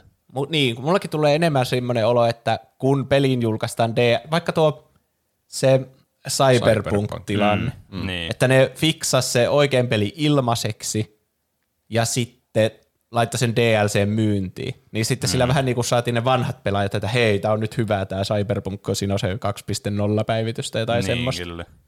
Ja sitten jos tykkää siitä, niin sitten voi ostaa sen DLCn. Ja sitten No Man's Skyssähän oli vissiin vähän samalla, mm. että siihenkin on myyty DLCtä vuosien mittaan. Ja se, jos omistaa ne kaikki, niin se peli on ihan erilainen kuin alussa. Mutta no. kyllä ne myös mm. fiksas sitä ilmaisella, sitä alkuperäistä. Mulla ei tule mitään esimerkkiä mieleen, että se peli olisi ihan buginen paska, ja sitten ne myös yrittää myös sen päälle jotain mm. DLCtä, mutta Se klonkkupeli. ehkä se klonkkupeli. Niin, se yleensä kertoo siitä, että peli on vaan huono. Että ei ne, se ei ole sen, niin kuin sen DLCn vika enää siinä vaiheessa. Tai sen DLCn niin kuin olemassaolon vika. Että se on niin kuin nimenomaan sen pelin sisäinen ongelma jo siinä vaiheessa, tai se pelikehittäjien ongelma mm. pitkälti myös. Toki ennen vanhaahan monet DLCt, jos puhutaan siis niin kuin ihan vanhan kunnon expansion-tyylistä, niin kuin pala- jos palataan Oblivioniin, niin nehän tuli silleen ne peli, tai ne lisäorit, että niissä tuli sit patcheja samalla, että kun sä asensit sen, niin se niinku päivitti myös sitä alkuperäistä peliä, että se korjasi vaikka jotain bugeja ja tämmöisiä. Mutta mm. se on niin lyhyt aika tavallaan tässä niinku DLC-historiassa, johtuen siis siitä, että tietysti nämä patchit alkoi olla sitten niinku nopeasti tuli tämmöiseksi niinku standardiksi, että voitiin korjata bugeja ilman, että ostat mitään lisäsisältöä. Et se, se ei ole jäänyt kovin semmoiseksi pysyväksi elementiksi kyllä. siirrytään Discordin puoleen. Krovis laittaa, tosi vaikea sanoa selkeää vastausta, mutta kallistun enemmän tuohon, että DLC olisi huono asia. Ehkä sen takia, koska kuulun ns. vanhempaan pelaajakuntaan ja on tottunut siihen, että pelit tulee ulos kokonaisina. Jos olemassa olevalle pelille tulee jotain lisäsisältöä, se voisi suoraan olla jatko-osa, tai sitten se olisi voinut sisältää pelin jotenkin ennen julkaisua. Esimerkkinä huonosta DLCstä tulee mieleen Tekken 7, jossa hahmoja ei enää unlokata pelaamalla, vaan ostamalla ne DLC-paketeissa. Ennen Tekkenissä on, Tekkenissä on tullut minipelinä keilausta, mutta Seiskassa sekin pitää ostaa erikseen. Peli itsessään maksoi sen plus 50 euroa ilmestyessään, ja jos kaikki lisäsisällöt halusi hankkia, hinta nousi lähemmäs 90 euroa. Hyh, hyi. Kingdom Hearts 3 DLC on ristiriitainen. Se on lisää sisältöä, joka paransi ja täydensi kivasti peliin loppurähinään, mutta miksei se olisi voinut olla alun perinkin pelissä mukana. Muistaakseni Kingdom Hearts 3 DLC maksoi sen 20-30 euroa ilmestyessään, ja kun se hinta lisätään pelin alkuperäiseen hintaan, taisi olla 50 E-luokkaa, niin koko pelin arvo nousee heti taivaisiin. Mielestäni hyvä DLC-esimerkki löytyy Cupheadista, vaikka tuntuukin, että se DLC voisi olla jatko-osa, oli se sen verran kattava ja hintansa arvoinen, vaikkakin tuota lisäseltä piti odottaa nel- noin neljä vuotta. Saatiin peliin uusi pelattava hahmo, uusi kartta, uusi tarina ja paljon uusia bosseja. Ehkä hyvän ja huonon DLCn ero omalla kohdalla on se, että onko se laajennusta alkuperäiselle pelille vai vaan sellaista, että maksetaan asioista enemmän kuin unlokattaisiin niitä pelaamalla. Muutenkin kun kaikki maksaa nykyään jo paljon, niin kaikesta ylimääräisestä maksaminen ei houkuta kamalasti. Niin, sit näistä, niin kuin, näistä pahamaineisin näistä tota, jotka niinku rahastaa näillä DLCillä ihan tolkuttomasti. Toki EA, Simsi, ostat Simsin kaikki, Sims 4 kaikki DLCt maksaa joku vittu 10 000 euroa, se on niin paljon. Se on huvittavaa se Simsin ö, Steam-page, että se uskomaton lista niitä. Siis joo, siis En se on oikeasti ihan käsittämätön. niitä. Siis paljonkohan, tä, vitsikö tässä ei näy niinku suoraan sitä niinku, tavallaan... Kokonaisloppuhinta. Niin, koska tota noin, niin, esimerkiksi no, se, mihin mä oon palaamassa, niin Paradox äh, Interactive, joka siis julkaisee näitä tota noin, tosi monta niin strategiapeliä, 4X strategiapelejä ja sitten tämmöisiä kolonia-simulaattoreita ja muita. Ne on pahamaineisia siitä kanssa, että ne tekee peliin ja sitten siihen tulee vaan lisäosa, lisäosa, lisäosa, lisäosa. Ne on niin kuin oikein pilkottu ne pelit semmoisiksi, niin kuin, että melkein se peli on äh, semmoinen, että sitä ei, siinä on hirveästi pelattavaa ilman niitä lisäosia. Että mm. joku Stellaris, mä en nyt en väitä, että Stellaris olisi pelaamaton peli ilman lisäosia, mutta yksi esimerkki mulle tulee no- nopeasti mieleen. Niin sä ostat peli, joka maksaa 40, sit sä ostat, katsot, että hmm, paljonkohan nämä maksaa tämä kaikki tota, niin, Ultimate Bundle, missä on nämä kaikki DLCt, niin vittu joku 100, 250 euroa tai jotain semmoista. Et se alkaa niinku olemaan aivan niinku järkyttävää määrää tavalla, että siitä, että sä saat lisää sisältöä siihen peliin, että ne on niin uskomattoman niinku paljon ja sitten hinnoiteltu kuitenkin korkeasti. Mm. Ja tuntuu, että niin. pelit on täysin peliamiskellottelu. Joku Surviving Mars, aivan niinku täysin semmoinen niinku torsopeli ilman mitään DLCtä, ja senkin DLC maksaa yhteensä varmaan joku 100 euroa.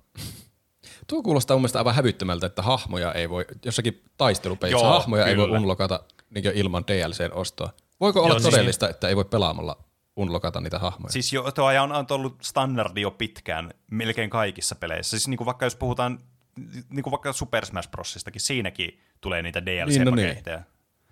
Et Tuo on kyllä se jotenkin on kyllä, järjetöntä. tappelupeleissä on mun mielestä aivan niinku siis, se on, se on aivan tolkutonta toi, että miten niinku ne aina lukitaan noitten niin tavallaan sen lisäsisällön niinku, tai siis maksun taakse. Toki onhan niinku muitakin niin- tämmöisiä pelejä mm. kanssa, mutta Vielä jos sä näet ne hahmot siinä valintaruudussa, että oi, täällä olisi tämmöinenkin mahdollisuus, mutta Niin. maksa siitä viisi euroa, niin saat sen. Siis kun- Jos mietitään Pleikkari 2, vaikka tappelupelejä tai jotain vitsin Tony Hawkkeja, niin niissähän oli just joku monimutkainen ja vaikea tapa avata joku uusi hahmo, ja sitten, oh, nyt mä vois skeitata Spider-Manilla tai jotain semmoista. jep. Ja sitten nykyään tuntuu, että eihän pelin kehittäjät halua tehdä jotain vaikeasti avattavaa hahmoa sinne, jota kaikki ei avaa. Jos on toinen vaihtoehto, että myy sen jollakin viidellä eurolla, ja mm. kaikki voi saada sen ja näkee sen vaikka siellä kaupassa ja muut. Mm.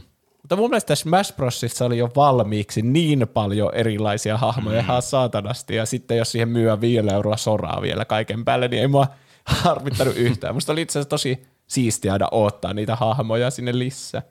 Mutta se olisi siistiä, että nekin voisi unlokata pelaamalla tarpeeksi? Mutta en mä näe semmoista universumia, että Smash Bros. olisi julkaistu joskus. Minähän vuonna se tuli 2018 tai jotain, että siinä olisi ollut soraa niin kuin valmiina. Musta tuntuu, no ei, mutta siinä- vaikka tulisikin jälkikäteen, mutta että sä voisit niinku pelaamalla unlokata niitä. Niin. Mutta se Niin on ehkä vaikka jossain- vähän liian jossain- optimistisesti ajateltu. Niin, niin kuin semmoisessa live service online-peleissä, niin kuin vaikka League of Legends tulee Niin. mieleen. Tai joku Apex Legends, missä voi ostaa hahmoja myöhemmin pelin sisäisellä valuutalla. Toki Apexkin on semmoinen peli, ja samoin myös Loli, että niissä kestää aina joku 100 000 vuotta, että sä saat tarpeeksi niin. valuuttaa, että sä voit ostaa sen. Että todellisuudessa ei niin. kuitenkin käyttää rahaa. Sekin on vähän, asti. joo, slippery slope sitten hinnoitella, miten Niin, ne menee. kyllä. Se on monesti jotenkin estetty se nopea Mutta- eteneminen. se, sen, sen mä tota noin annan kuitenkin Lolille semmoisen positiivisen puolen, että ne halpenee, ne, mitä vanhempi se hahmo on, niin ne halpenee sitten siellä kaupassa. Että mm. ne, niin vanha hahmo ostaminen on paljon halvempaa kuin uuden hahmo ostaminen. Mikä on ärsyttävää Apexissa, koska kaikki maksaa saman verran, ja siinä kestää 15 vuotta, että sä saat yhden hahmo ostettua.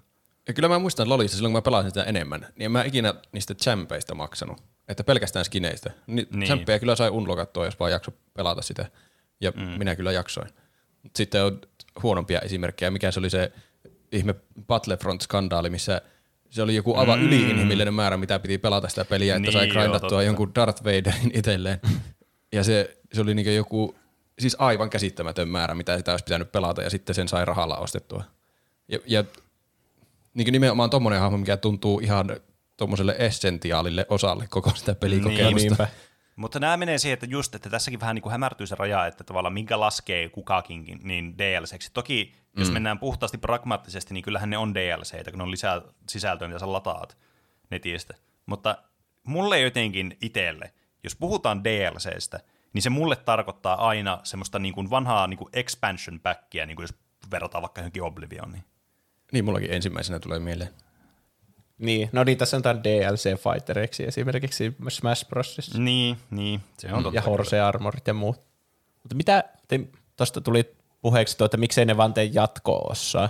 Mulla tulee mieleen mm. se, se Outer Wilds, johon tehtiin se, mm. se DLC, se Echoes of the Eye, vai mikä se Joo, nimi oli? kyllä.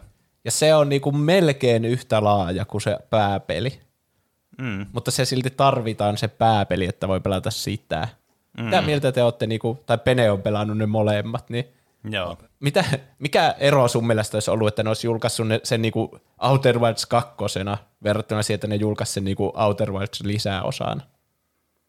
No siis, tämä ei ollut ihan mun mielestä, no siis ensinnäkin se, että jos sä julkaisit uuden pelin, niin se tässä argumentissa nyt aliarvioidaan sitä määrää, kuinka paljon pitää nähdä enemmän vaivaa siihen, että julkaisee uuden pelin kuin DLC johonkin olemassa olevan peliin. Jos puhutaan ihan puhtaasti vaan niin kuin peliteknisistä ja tavallaan niin kuin kehitysteknisistä asioista. Se voit tekemään kaikki niin kuin assetteja, vaikka sä, voit, vaikka sä kierrättäisit niin kuin mahdollisimman paljon asioita edellisestä pelistä, niin sä voit siitä huolimatta vähän niin kuin luomaan kuitenkin täysin uuden pelin niin kuin nollasta ja sitten tekemään siihen niin kuin, teikö, kaikki semmoiset ylimääräiset jutut, mitkä on ihan turhanpäiväisiä tavallaan sen lisäsisällön kannalta, niin kuin vaikka joku käyttöliittymät ja menuut ja palkkaamaan kaikkia tyyppejä tekemään tai artteja ja markkinointia ja kaikkea. Mutta jos ne olisi vaan niinku, jos ne olisi tehnyt sen samalla lailla, kun se ne teki sen lisäosa, että hyödyntänyt vaan kaikki samat, mitä on siinä alkuperäisessä. Niin. No, no olisiko toki... se sitten tuntunut pelaajista on jotenkin huijaukselta, että jatko-osa käyttää kaikkea samaa kuin se eka? Niin, no siis tämä on tietysti sitten kans yksi, yksi pointti sitten, että mitä voi mennä. Yleensä jatko-osalla on paljon korkeammat odotukset kuin lisää sisällöllä.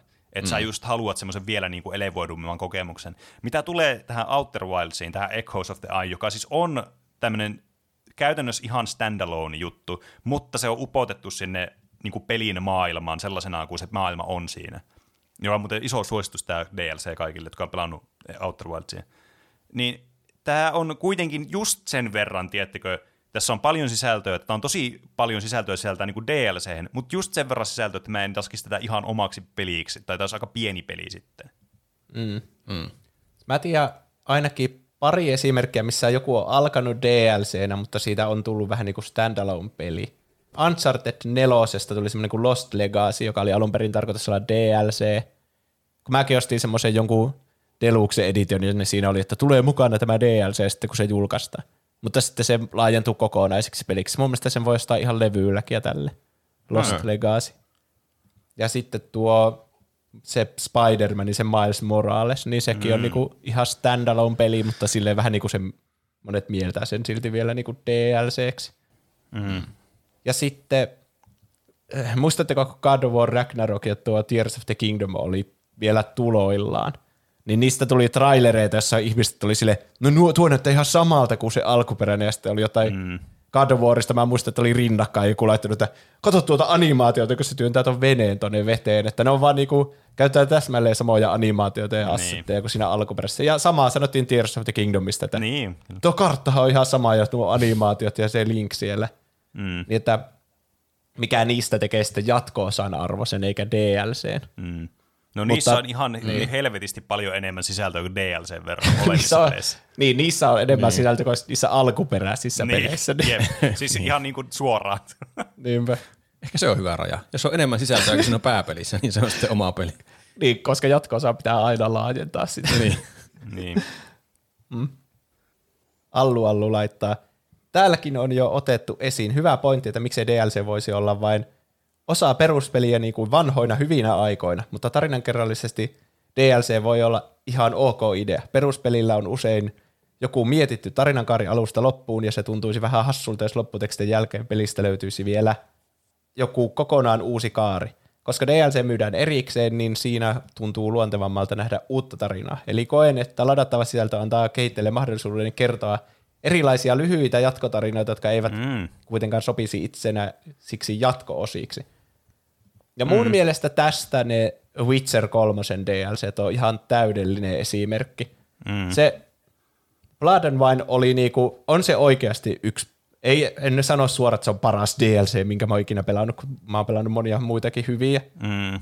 Mutta niin kuin aivan täydellinen Witcher 3-kokemus tämmöiselle, joka on pelannut se joskus muutama vuosi sitten sen mm. pääpelin.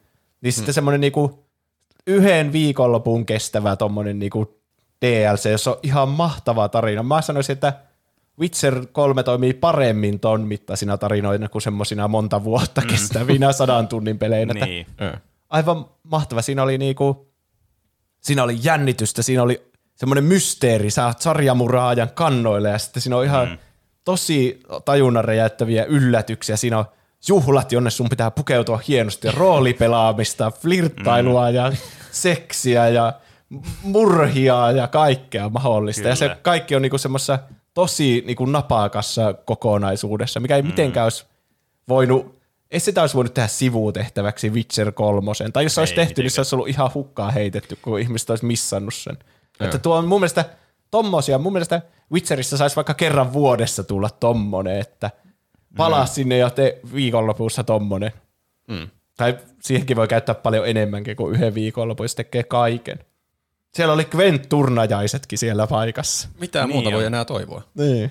Siis se niin kuin, kans mikä tässä, tästä DLCstä tulee, niin kuin, mikä on monissa muissakin samanlainen, mutta tämä niin kuin korostaa myös sitä, niin mistä mä pidän hirveästi peleissä, jossa on tämmöisiä DLCitä, on se, että ne myös tuo jonkun uuden miljöön tavallaan siihen, missä ollaan. Että niin kuin tässäkin, niin tässä ollaan paikassa, mihin, mikä niin kuin eroaa tästä muusta maailmasta, missä sä oot ollut. Toki ei niin radikaalisti välttämättä kuin joissakin muissa peleissä saattaa olla joku DLC, joka eroaa siis täydellisesti tavallaan siitä miljööstä. Mutta kuitenkin, että se tavallaan niinku tuo tuommoisen niinku ihan uuden myös niinku paikan ja uuden alueen ja tavallaan niinku uuden tämmöisen vaihtoehtoisen tavallaan näkökulman, että minkälaisia asioita voi siellä olla ja tapahtua ja silleen, että se tuo niinku se lisää just siihen niinku maailmaan ja tuo tämmöistä niinku, just niinku sitä lisää sisältöä, mikä on se DLC niinku se kaikista o- tärkein asia. Jep. Mä en tiedä, onko siinä omaa karttaa siinä Hearts of Stoneissa vai mikä se oli. Joo, ei, siinä ei ole itse asiassa semmoista omaa karttaa, että se on sillä samassa niin kuin pääkartassa tapahtuu Joo. se tarina. Mutta vitsi mä tykkäsin tosta Blood and Winein siitä paikasta. Mm. Joo, siis sanoppa. Ja sitten vielä yksi kommentti XSIltä. Pääsääntöisesti DLC on hyvä homma, pois lukien kaiken maailman rahastus- ja kosmettiset DLC. Esimerkkinä huonosta DLCistä Paradoxin peleissä on tosi yleistä se, että Delsun myötä peliin lisätään jokin mekaniikka, johon ei pääse kunnolla käsiksi ilman DLCn ostoa, mutta joka päivitetään kuitenkin peliin. Hyviä Delsuja ovat puolestaan esimerkiksi Dark Soulsin tai Vampire Survivorsin tai Fallout New Vegasin Delsut, jossa peruspelissäkin on aivan hyvin sisältöä, mutta DLC tuovat siihen tuovat sitten sitä loppupään kontsaa lisää, jos on jäänyt vielä nälkä samaan kamaan. Niin joo, ja modernissa DLC-kulttuurissa on vielä se ihan positiivinen asia, että yleensä peleistä tulee vähän myöhemmin sitten sellainen Definitive Edition paketti, jossa on kaikki lisäärit alehintaan ja oletuksena se, että myynnissä on sitten se pelin lopullinen muoto. Mm. Kyllä. Jep. Game of the Year vai mi- mitä ne onkaan. Jos peli ei ole voittanut Game of the Yearia, niin sitten sitä kutsutaan joksikin Complete Editioniksi tai joksikin. Mm. Niin. Tuo on vähän niin kuin kun me puhuttiin siitä, että miksei ne vaan oota, että se peli on valmis ja julkaisi sitä sitten. Niin voihan pelaajakin vaan odottaa sen saman Niin. ajan, että Niin, ottaa joo. vuoden Niin. ja ostaa sen Final Mix-version sitten siitä. Mutta helpompi aina huutaa tälleen niin kuin täältä puolelta, että no perkele, olisitte tehnyt tämän, että miksi mun pitää käyttää mun omaa itse hillintää tähän. Te olisi pitänyt vain julkaista se myöhemmin. Niinpä. Mm. No niin, nopeasti vielä Rapid Fireilla loput DLC, mitä mä oon pelannut, ja tekin saatte sanoa, jos teille tulee vielä muita mieleen. Bioshock 2 Minerva's Den vuodelta 2010, se oli kauan semmoinen, että tämä on, tää on tosi hyvä irrallinen DLC Bioshock 2, ja mun mielestä se oli niinku, Bioshock 2 ei tarinallisesti ollut yhtä hyvä kuin Infinite ja se Bioshock 1, mutta sitten tuo Minerva's Den semmoisena yksi, yksinäisenä koke- mm. yksi, itsenäisenä kokemuksena oli tosi hyvä. Semmoinen niin. Napakka, lyhyt ja, ja oma kartta ja tälle. Red Dead Redemption Undead Nightmare. Se oli mm. sama kartta kuin Red Dead Redemptionissa, mutta siellä oli zombeja yhtäkkiä. Oho. Mm. Ja se oli hauska, kun se on niin vakava se peruspeli ja se John Marston siinä päähenkilönä. Mutta sitten yhtäkkiä se joutuu reagoimaan, että pitää helvettiä, kaikki kuolleet herää henkiin ja sitten se koko maailma vähän niin kuin reagoi siihen, niin aivan mm. mahtava.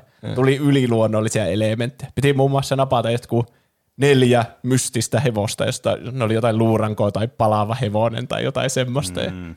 Ihan crazyksi vettiin se.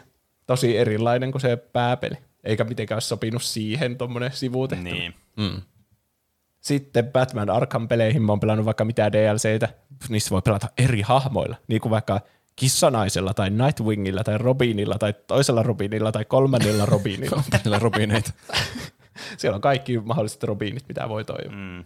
Paras DLC, mitä mä oon pelannut ikinä, on, tai ainakin tällä hetkellä mun mielestä se on paras vieläkin, uh, Bioshock Infinite Burial at Sea. Se onko se Bujashok? Mm. Burial, Bioshock Infinite Burial at Sea. Okei. Okay. Ootteko te pelannut sitä? En. Oon mä pelannut se. Se oli Mun ihan mielestä- hyvä. Varsinkin, varsinkin, jos oli pelannut ensimmäisen Bioshockin. Joo, totta.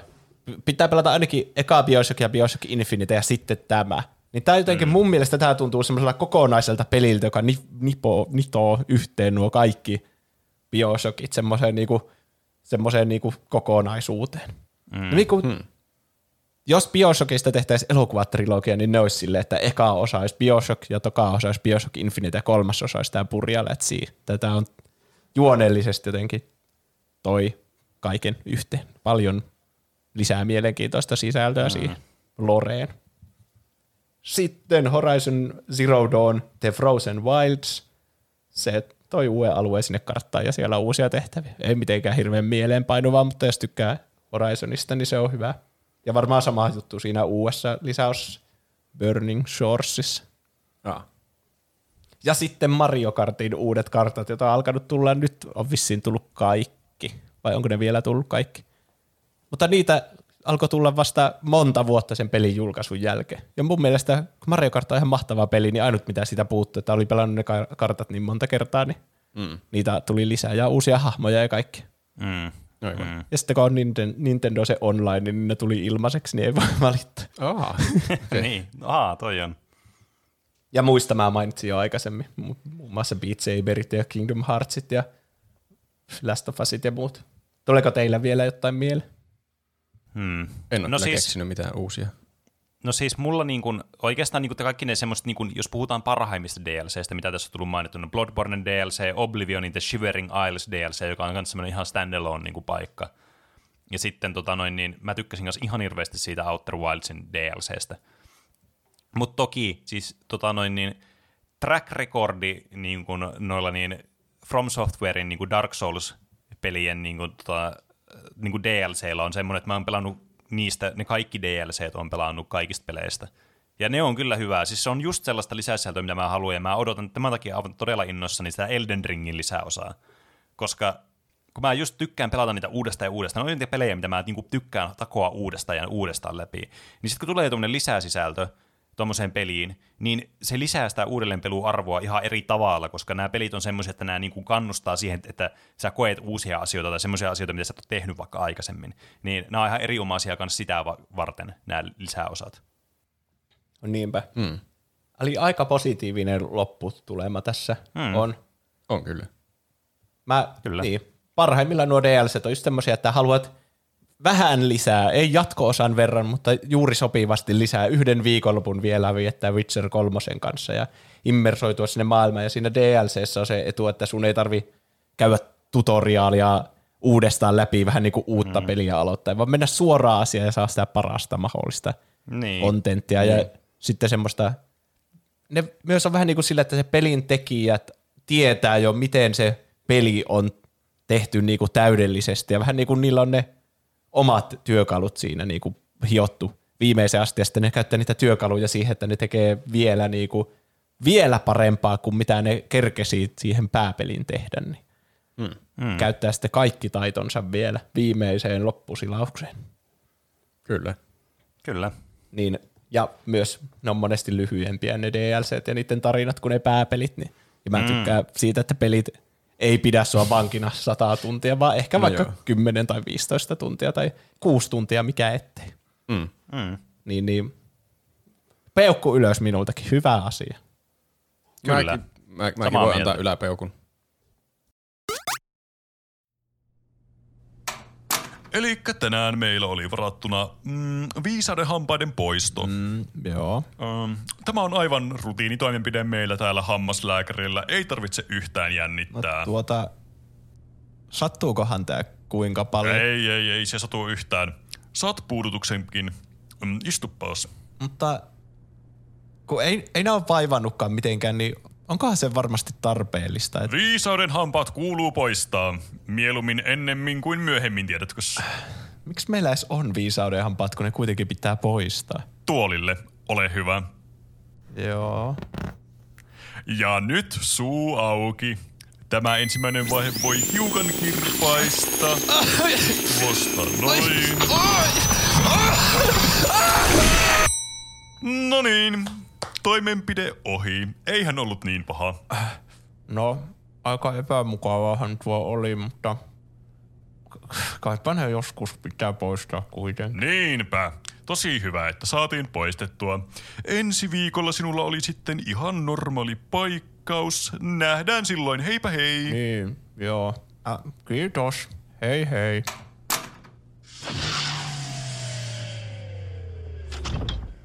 Jaa, kuinka operaatio sujui? Tässä. Oikein laatuyksilöt. Loistavaa. Olemme saaneet vuoden kiintiön miltei täyteen ja lokakuun loppuun on vielä kolme viikkoa. Onnistumme taas tänä vuonna taatusti. Kyllä, kolme huraahuutoa Hammaslääkäriliitolle. Hurraa! Hurraa! Hurraa!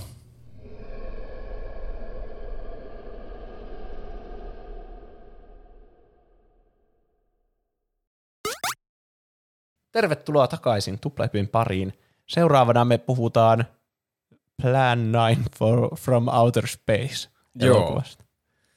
Lokakuun kunniaksi mä valitsin spook. pelottavan spoopy-elokuvan, joka ei lopulta ollut kovinkaan pelottava. Ei yhtään pelottava sanoisin. Tämä oli siis pelottava muista syistä. Niin. Tämä oli Siis ihan tää- helvetin tylsä. Mun mielestä tämä oli aivan todella viihdyttävä. Tämä oli siis, mun täytyy sanoa, että sori nyt vaan Roope, mutta tämä oli siis ihan vitun hirveä tämä elokuva. Siis mun, tää on lyhyin elokuva varmaan, mikä me ollaan ikinä katsottu tätä podcastia varten. Mutta tämä tuntui, niin mun piti pitää hirveänä taukoja, kun mä en jaksanut keskittyä. Siis mun täytyy sanoa kanssa, että tässä ei siis tapahdu mitään tässä elokuvassa. Tässä tapahtuu vaikka mitä, ja se tapahtuu Mä kaikki niin hauskasti. sua. Siis tää, mä en osannut odottaa, kuinka hauska tämä elokuva on. Ja siis nimenomaan sellainen tahattomasti hauska. Me ollaan katsottu monia t- niin huono, että hyvää elokuvia. Ja mä en tiedä, voiko mikään mennä The Roomista yli. The Room on varmasti vielä kärjessä. Mutta mun listalla tämä menee tosi lähelle sitä. Tämä on mun mielestä, hmm. tämä on mun mielestä parempi se- semmoinen hyvä huono elokuva kuin esimerkiksi Sharknado, jossa niinkö selvästi on semmoista itsetietoista läppää mukana, että Tää- ne tietää niin. tekemänsä huonoa elokuvaa. Tää, Ainakin, Siis mä, niin. mä oon kuullut tästä Ed Woodista. Mä oon kattonut sen, äh, sen tämän ohjaajan siis, Joo. Ian. Mä oon kattonut semmoisen Tim Burton elokuvan, jossa on vähän niin kuin sen elämän kerta, jossa, oliko se Johnny Depp, joka näyttelee sitä? Taitaa olla. Niin, niin joo, siitä tuli semmoinen kuva, että tämä on tosi intohimoinen ohjaaja, ja vaikka se ei ole kovin hyvää, niin se silti tykkää tehdä elokuvia. Mm. Mutta tämä elokuva on aivan paska, ja siis harvassa elokuvassa mä mietin, että mäkin osaisin tehdä tuon paremmin, mutta tässä on niin semmoisia selkeitä virheitä koko ajan sille elokuvallisesti. Niin on. Mm. Niin mua Se tekee tästä niinku turhauttaa. Tämä on loistava. Ja tää on, siis siinä mitä sä verrasit sitä Sharknadoa, että tämä on niinku parempi kuin siinä mielessä, että ei ole semmoinen niinku itsetietoinen tästä sen huonoudesta, niin ainakin Sharknado on viihdyttävä elokuva, toisin kuin tämä. Siis mä viihdyin. Me käydään tämä läpi ja mä selitän teille juurta jaksain, miksi kaikki kohtaukset oli niin viihdyttäviä. no, selitä. Semmoinen äh, tietoisku kaikille. Eli siis tämä on siis hyvin vanha elokuva. 57 taisi olla. 1957. Se tuli mulle yllätyksenä. Mä luulin, että tämä on joku uudempi elokuva. Ei, tämä on vanha klassikko. Se oli semmoinen, Klassikkotermin mä jättäisin pois tästä keskustelusta kuitenkin. tämä oli vissiin pyörinyt hyvin semmoisena tuntemattomana elokuvana pitkään niin myöhäisillan televisiossa. Ja vasta myöhemmin noussut kulttiklassikon maineeseen, kun ö, 1980 joku kriitikko Michael Medved oli nimennyt sen maailman huonoimmaksi elokuvaksi. Jota on saanut jotain Golden Turkey Awardseja myös, mitkä on niinkö jotakin semmoisia sarkastisia palkintoja elokuville, että maailman huonoin ohjaaja ja maailman huonoin elokuva. Tämä oikeasti on ehkä maailman huonoin elokuva. Tämä on todella huono elokuva. Se on, se on on tämän se hirveä. suola. Ah. Ja jos joku haluaa katsoa, eikä vielä ole katsonut, niin tämä löytyy hyvin helposti YouTubesta, kun etsii vaan Plan 9 from Outer Space. Sillä on koko elokuva. Ja saa suomi-tekstitkin siihen halutessaan, jotka on siis nekin aivan mahtavan epätarkat. Ai, mä katsoin englanninkielisellä Vitsi, se olisi teksteillä. ollut paljon viihdyttävämpää pistää ne suomitekstit. Ah, en muistanut teille mainita siitä. Mitä ihan YouTubesta olisi pystynyt valitsemaan suomenkieliset Joo. tekstit. Miten se tehdään edes? Mä laitoin se closed captions vaan päälle. Se oli siellä jossain asetuksissa, että valitset tekstityksen kieli, ja sillä oli kaikki mahdolliset kielet, mukaan lukien suomi. Jaa. Mutta se on siis selvästi jollakin AIlla tehty, koska ne on siis aivan järjettömät välillä ne Ai tekstit, jaa, mutta niistä okei. saa lisää viihdettä kyllä. Sitä olisi kaivannut. Jep. Älä muuta sanoa. Mulla, mulla tämä, siis tästä tuli heti yksi mun lempielokuvista. Tämä on siis täydellinen hyvä huono elokuva. Se, on semmoista, semmoista niinku autenttista The Room-henkeä mun mielestä tässä. Ja siis varsinkin sen takia, koska tuo Ed Wood on sanonut, että tämä elokuva on hänen semmoinen pride and joy. Oikeesti? Että se todella ylpeä. En tiedä, mi- milloin se on tämän sanonut, mutta joskus ainakin. Tämä on siis, juoni tässä on aivan järjetön. Mitään logiikkaa ei ole missään, miten se etenee ja mikä on kenenkin ratkaisu mihinkään ongelmaan. Ja mm-hmm. siis se asia, mitä mä tiesin tästä etukäteen, mitä, mihin mä luulin, että tämä huonous, huonous rajoittuu, on lavasteet ja efektit. Ne on aivan hulvattomia tässä. Kuinka kömpelöitä ne on ja miten niin. kaikki voi mennä pieleen niissä. Niin. Mutta sitten tässä sen lisäksi on tuo juoni, ja näyttely on aivan järkyttävää. Tuntuu, että ketään On. ei kiinnosta siellä, tai ne ei vaan osaa. Ja siis käsikirjoitus on mahtava. Näiden keskustelut on aivan ihmeellisiä, mitä ne käy toistensa kanssa. Plus, plus siinä taustalla menee koko ajan semmoinen omituinen narraatio, joka kertoo, mitä siinä elokuvassa tapahtuu. Jep. Ja se, se, se, siitä tämä oikeastaan alkaa tämä elokuva. Semmoisella oudolla puheella, että tämmöinen kummallinen tötteröhiuspää puhuttelee katsojaa. Se, sen nimi on Chriswell. Tuli Googlesta esille, että tämä on joku ihan oikea tyyppi. Se on joku amerikkalainen psyykikko. Mä yritin etsiä netistä, mikä on niinku sa- psychikin suomennos. Niin se on ilmeisesti psyykikko. Okei. Mutta siis No kuulostaa niin. ihan tyhmältä sanalta. Mutta siis semmoinen tyyppi, joka mukaan omaa jotain psyykkisiä voimia ja tekee ennustuksia Niinku tulevaisuudesta. Kadabra. Niin, kyllä. Ja tämä Chriswell oli ilmeisesti tunnettu uskomattoman epätarkoista ennustuksista, mitä se teki tulevaisuudesta. Ja oliko tämä yksi niistä? Sehän puhuu koko ajan silleen, te ette vielä tiedä näitä, mutta tulevaisuus näyttää. Niin. Ei, ei voi tietää, niska. onko se epätarkka. Mistä sitä tietää, jos joskus vielä Te tämä ette kaikki uskoneet tapahtuu. televisioihinkaan 50 vuotta sitten, mutta mitä te nyt katsotte? se oli vissiin kirjoittanut kaikki nämä sen narraatio-osuudet itse, koska se ei tykännyt Ed Woodin tekstistä, se oli kuulemma tylsää. No, Ja se jotenkin on mahtavia ne sen narraatiohommat. Se ensinnäkin lukee selvästi jostakin korteista sitä suoraan, mm. koska silmät liikkuu sivulta toiselle. Se jotenkin niin mahtipontista. Tällaiset tulevaisuuden tapahtumat koskettavat sinua tulevaisuudessa. Tässä mm. sinulle tulee koko kertomus. Voiko sydämesi kestää shokeraavia faktoja haudan ryöstäjistä ulkoavaruudessa? Se oli niinku, siis mä luulin, että siinä vaiheessa että tästä tulee vielä hupsu-elokuva. Tai vitsi, haudan ryöstäjät ulkoavaruudessa. Tämä niin. kuulostaa niin hyvältä tämä premiissi. siis oikea elämä haudanryösteet on varmasti uhkaavampia kuin nämä avaruusolioissa. niin on. Tämä alkuperäinen Siis- nimi oli vissiin Grave Robbers from Outer Space, mutta sitten se oli vaihdettu tuohon Plan 9 from Outer Space. Vielä, siis Plan 9 from Outer Space on niin vituna paskaa titteli elokuvalle, kuin voi ikinä antaa. Niin, en Mielestäni aika tiedä. hyvä. Plan 9 from Outer Space kuulostaa niin vitun tällaiselta niinku budjetti krääsä nimeltä, kun voi vaan kehitellä. Se on Mitä ehkä- tietysti tämä elokuva on, Niin. mutta siis niin kuin, Se on parasta tässä elokuvassa, että tämä on semmoinen budjettikrääsä elokuva, mutta se on valinnut aiheeksi tuommoisen skifi-kauhun, tuommoisen eeppisen skifi-kauhu-elementin, että siihen oikeasti tarvisi hirveän määrän rahaa, että semmoisen elokuvan saisi tehtyä. Niin sitten se on yrittänyt tehdä jollain nolla budjetilla sen kuitenkin, vaan koska se on halunnut. Tämä alkaa Niin hautajaisista. Siinä se selostaja jatkaa selostusta, hautajaisselostusta. Oi kuin auringon lasku päivässä on myös auringon lasku vanhan miehen sydämessä. Se, se, Tämä oli siis niin, tämä niinku, kun tätä katsoi, niin tämä just oli semmoista fanfickia, niin mitä joku oli kirjoittanut. Ja sitten vielä kaiken lisäksi, tämä on just, tässä heti tietää, että ahaa, tämä on tämmöinen elokuva, missä, tiedätte varmaan semmoisen sanonnan, että tota noin, show don't tell, niin tämä on just sellainen elokuva, joka vaan niinku kertoo kaiken, mitä kaikki ajattelee. tarvi- mitä Ja Niin. mahdollisimman kömpelöillä Niin.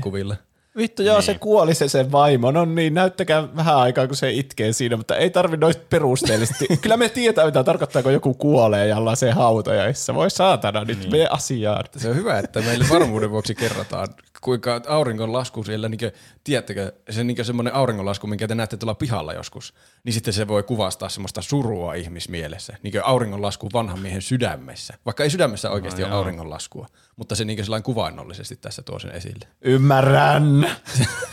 Voisitko mennä tähän kiinnostavaan osuuteen? Ai niin, sori, mä unohdin. Tässä ei ollut sellaista tässä elokuvassa. Kaikki kohdat oli kiinnostavia. Tämä vanha mies tässä, joka suree haudalla, se näyttelijä on Bela Lugosi-niminen tyyppi. Mm. Ja se, se, tämä on siis yksi muutamasta kohtauksesta, missä se on tässä elokuvassa. Tämä oli sen viimeinen elokuva ennen kuin se kuoli se näyttelijä. Ja mm. minkä takia se on niin vain muutamassa kohtauksessa, koska ne kohtaukset, mitkä se oli kuvannut, oli alun perin johonkin eri elokuvaan. Ai. Eli se oli kuvannut jotakin ihan random Ahaa. kohtauksia johonkin toiseen tuotantoon. Ja sitten tämä Ed Wood oli päättänyt, että no mä laitankin nämä tähän elokuvaan ja rakennan koko elokuvan sen ympärille, minkälaisia kohtauksia mä oon saanut tuosta Bela Lugosista kuvattua. Mitä oikeasti vai? Siltä se vaikuttaa. Se kyllä tuntuu oudolta se, missä se kävelee pois siltä sen kämpästä ja sitten sanotaan, että hän ei koskaan palannut. Sillä ei ollut mitään merkitystä ja sekin meni yksi viisi minuuttia ihan hukkaan. Niin. Siis jännä, kun tämä on niin lyhyt, mutta silti kaikki kohtaukset niin turhia, että ne vois poistaa ilman, että tämä elokuva kärsisi yhtä. Niin on. Ö, täällä hautajaisissa ne haudankaivajat alkaa kaivaa kuoppaa, ja samaan aikaan kun vaihdetaan yhtäkkiä lentokoneen ohjaamoon, mikä on yksi mun mielestä hauskimmista ympäristöistä tässä. Siis vo- niin on. Siis, se, tuntuu, se ei yhtään tuntunut siltä, että on lentokoneessa. Ei. Ei niin. Tä, niin, tässä niin. tulee esille tämä siis lavastuksen hienous tässä. Se on vaan huone. Se, on pel- niin se ei ole, näytä yhtään lentokoneelta sieltä sisältä. Siinä on joku semmoinen hassu pahviseinä niiden takana, ja siinä on joku clipboard siinä takana. Ei minkäänlaista lentokoneeseen viittaavaa, muuta kuin niiden asut näyttää Ei. vähän Niin, olisitte voinut edes vähän niinku tärisyttää tästä kameraa tai jotain, että saisi vähän liikettä, kun tuntuu, että ne on vaan kuvannut se jossakin huoneessa. Niin. Ja niillä on mukaan semmoiset lentokoneohjaimet, tai millä niin ohjataan lentokoneita, mutta se on vaan joku epämääräinen palikka niiden siinä Niin, käsissä. Ja to, toisella niistä, sen palikan takana on käsikirjoitus, mikä välillä vilahtaa sieltä sen sylistä. Että se, se lukee sitä siitä samalla, kun lainausmerkeissä näyttelee. Ne kyselee siinä jotakin laskeutumislupaa, kun yhtäkkiä lentävä lautanen lentää sitten niiden vierestä. Ja siinä siis aivan näyttelyn multihuipentuma. Ne sillä vähän niin kuin muodollisesti hieman heiluu.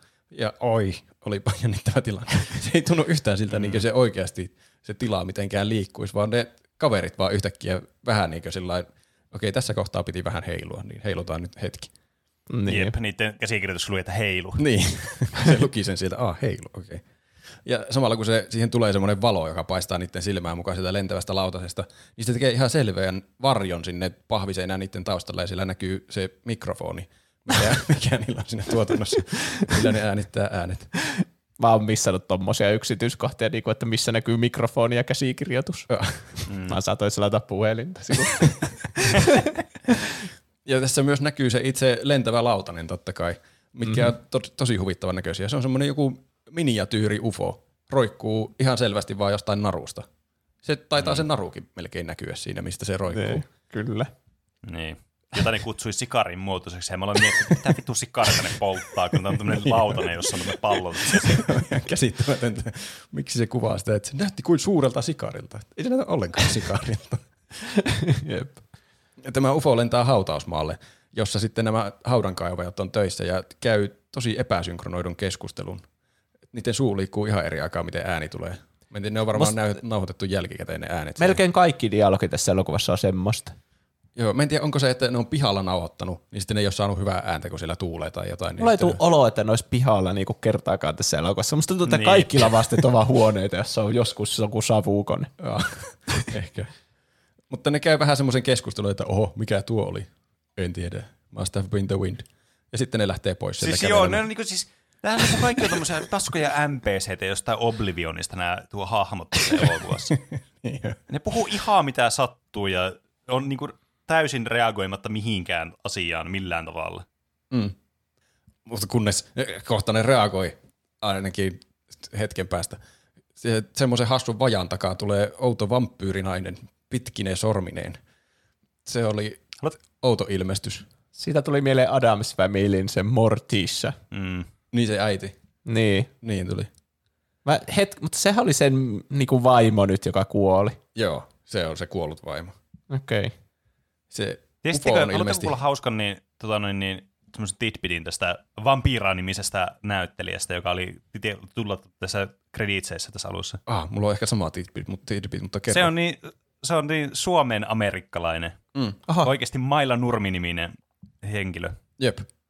Se Okei. oli Maila Nurmi, aiemmin vissiin Maila Syrjäniemi. Ja sitten se oli vaihtanut Syrjäniemestä Nurmi, koska Syrjäniemi on vaikea nimi varmaan amerikkalaisille. Mm. Varmasti. Hassu fakta myös, sen setä on Paavo Nurmi. Se Oho, suomalainen toi on kyllä. juoksija, joka oli menestynyt juoksija. Se oli hassua. Se on kuuluisa.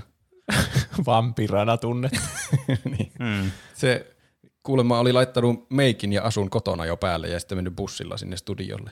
Se on varmaan huvittava näkyy muille kanssamatkustajille. Myös No on. se sai 200 dollaria palkkaa tästä sen roolista ja halusi itse niin olla mykkä, koska se ei tykännyt yhtään tämän leffan dialogista kuulemma. Oliko niille Ihan kuolleillekin kirjoitettu alun perin dialogi? No ainakin sen Maila Nurmen mukaan, mutta mä en tiedä, koska ei ne muutkaan kuolleet tässä puhu mitään, niin mä en tiedä, onko se keksinyt vaan perseestä tuommoisen, että itse omasta tahdostani oli mykkä. No niin. Se tulee sieltä pelottava nainen vajan takaa ja ne Mua ei pelottanut yhtään. Ei mua, ne on pelottavat asiat tässä ei ole yhtään pelottavia. Ne lähintä, lähinnä aiheuttaa hämmennystä ja huvitusta. Hmm. Mikä tekee tästä paremman Kertokaa mulle, että mitä ne tekee. Mitä ne teki, ne, että ne kuoli ne kaksi tyyppiä siinä?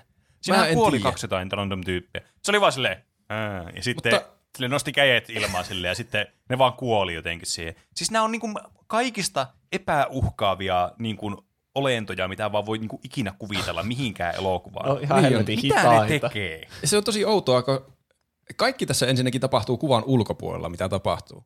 Että ne mm. niinku, siinä näytetään, että ne huomaa sen naisen ja on vähän sellainen peloissaan, mutta ei päästä mitään ääntä. Ja sitten sitä naista kuvataan joku viisi sekuntia, kunnes sitten sieltä ruudun ulkopuolelta kuuluu semmoinen Niin, vaikka se ei ole mihinkään liikkunut se nainen. Tämä on jotenkin leikattu tosi epäjohdonmukaisesti kaikki kohtaukset, mikä tekee tästä hauskemman mun mielestä. Niin olisi ne voinut vaikka pimentää sen ruudun ja sitten kuuluu niin olisi voinut vaikka kuvitella, että se tekisi niin. jotain muuta kuin seisoo, vaan se nainen siinä.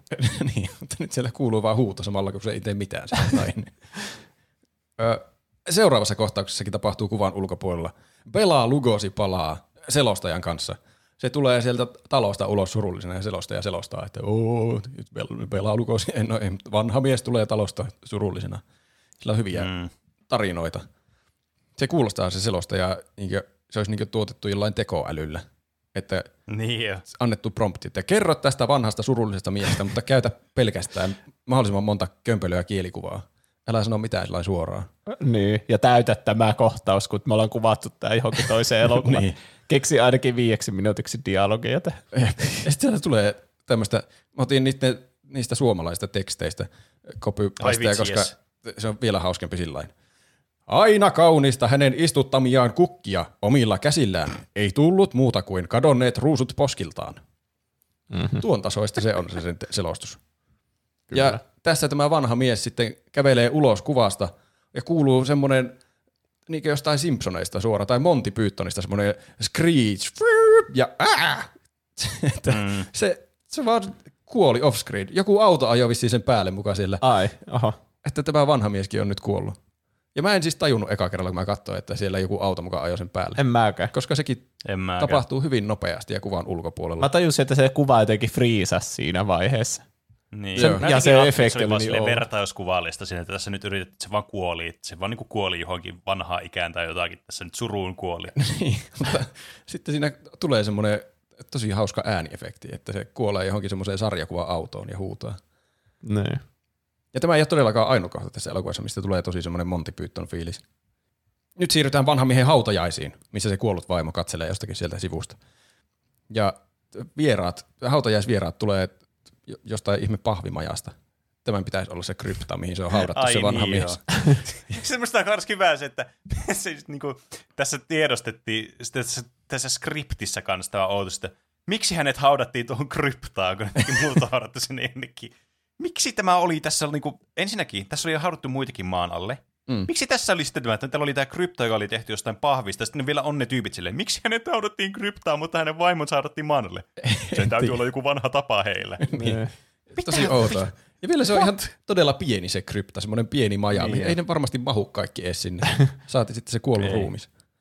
Se on seissyt vaan siellä ihan limpussa ja sitten kävellyt pois sieltä ja Niin. on kuvattu. Hyvä, että on pysynyt koossa se maja. No ne tulee siihen ulkopuolelle puhumaan jotain taas kömpelöä dialogia.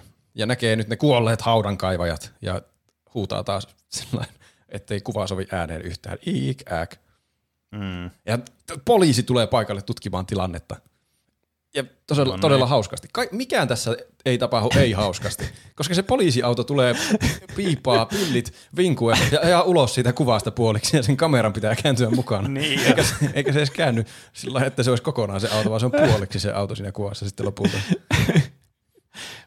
Ja tämä jättimäinen poliisikonstaapeli, joka on joku inspektor, tulee kyselemään hassulla aksentilla asioita ja se sanoo jotakin, että "Ö, tällaisen sotkun löytäminen saa kenet tahansa suunniltaan.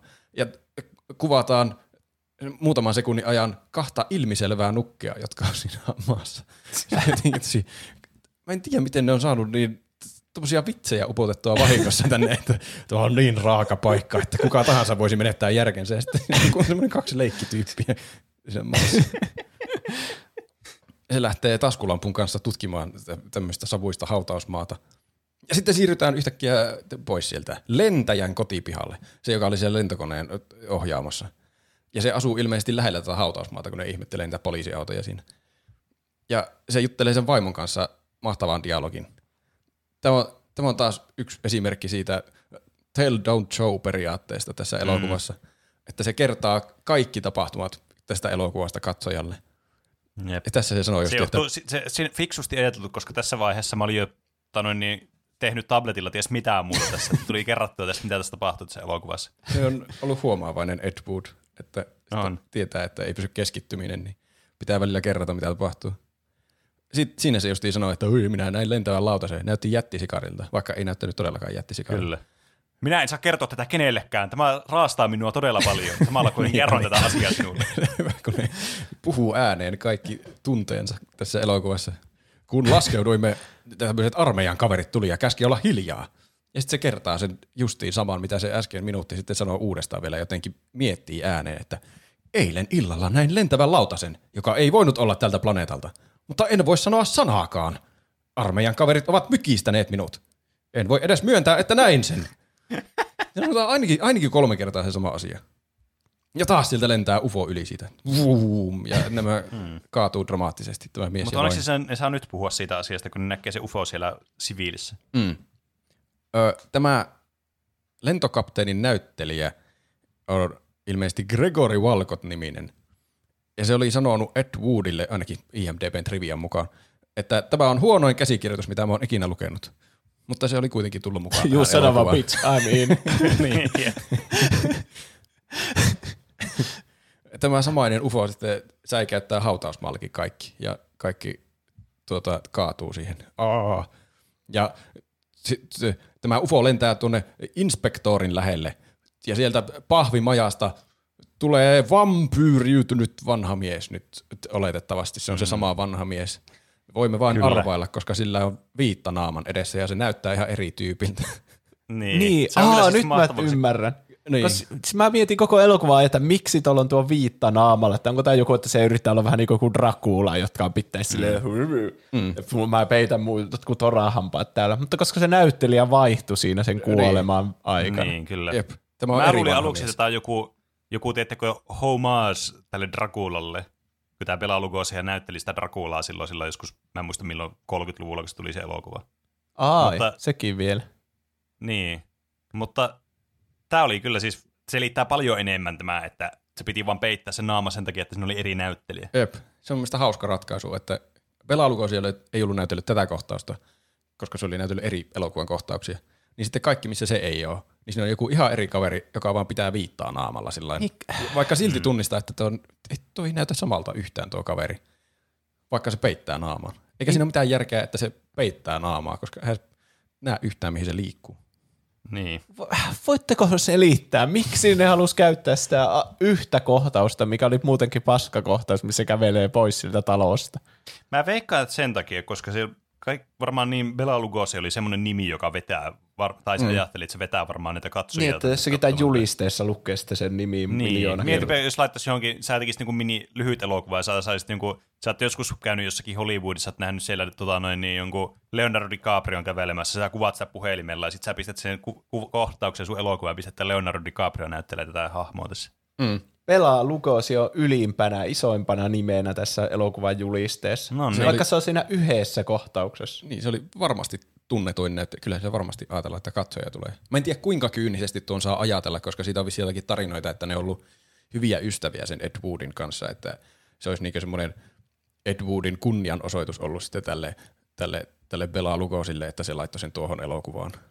No Mutta ne on kaikki voi- kuolleet jo tässä vaiheessa. Niin, niin ei voi varmaan, mitenkään tietää, millä mielellä tuo on tehty.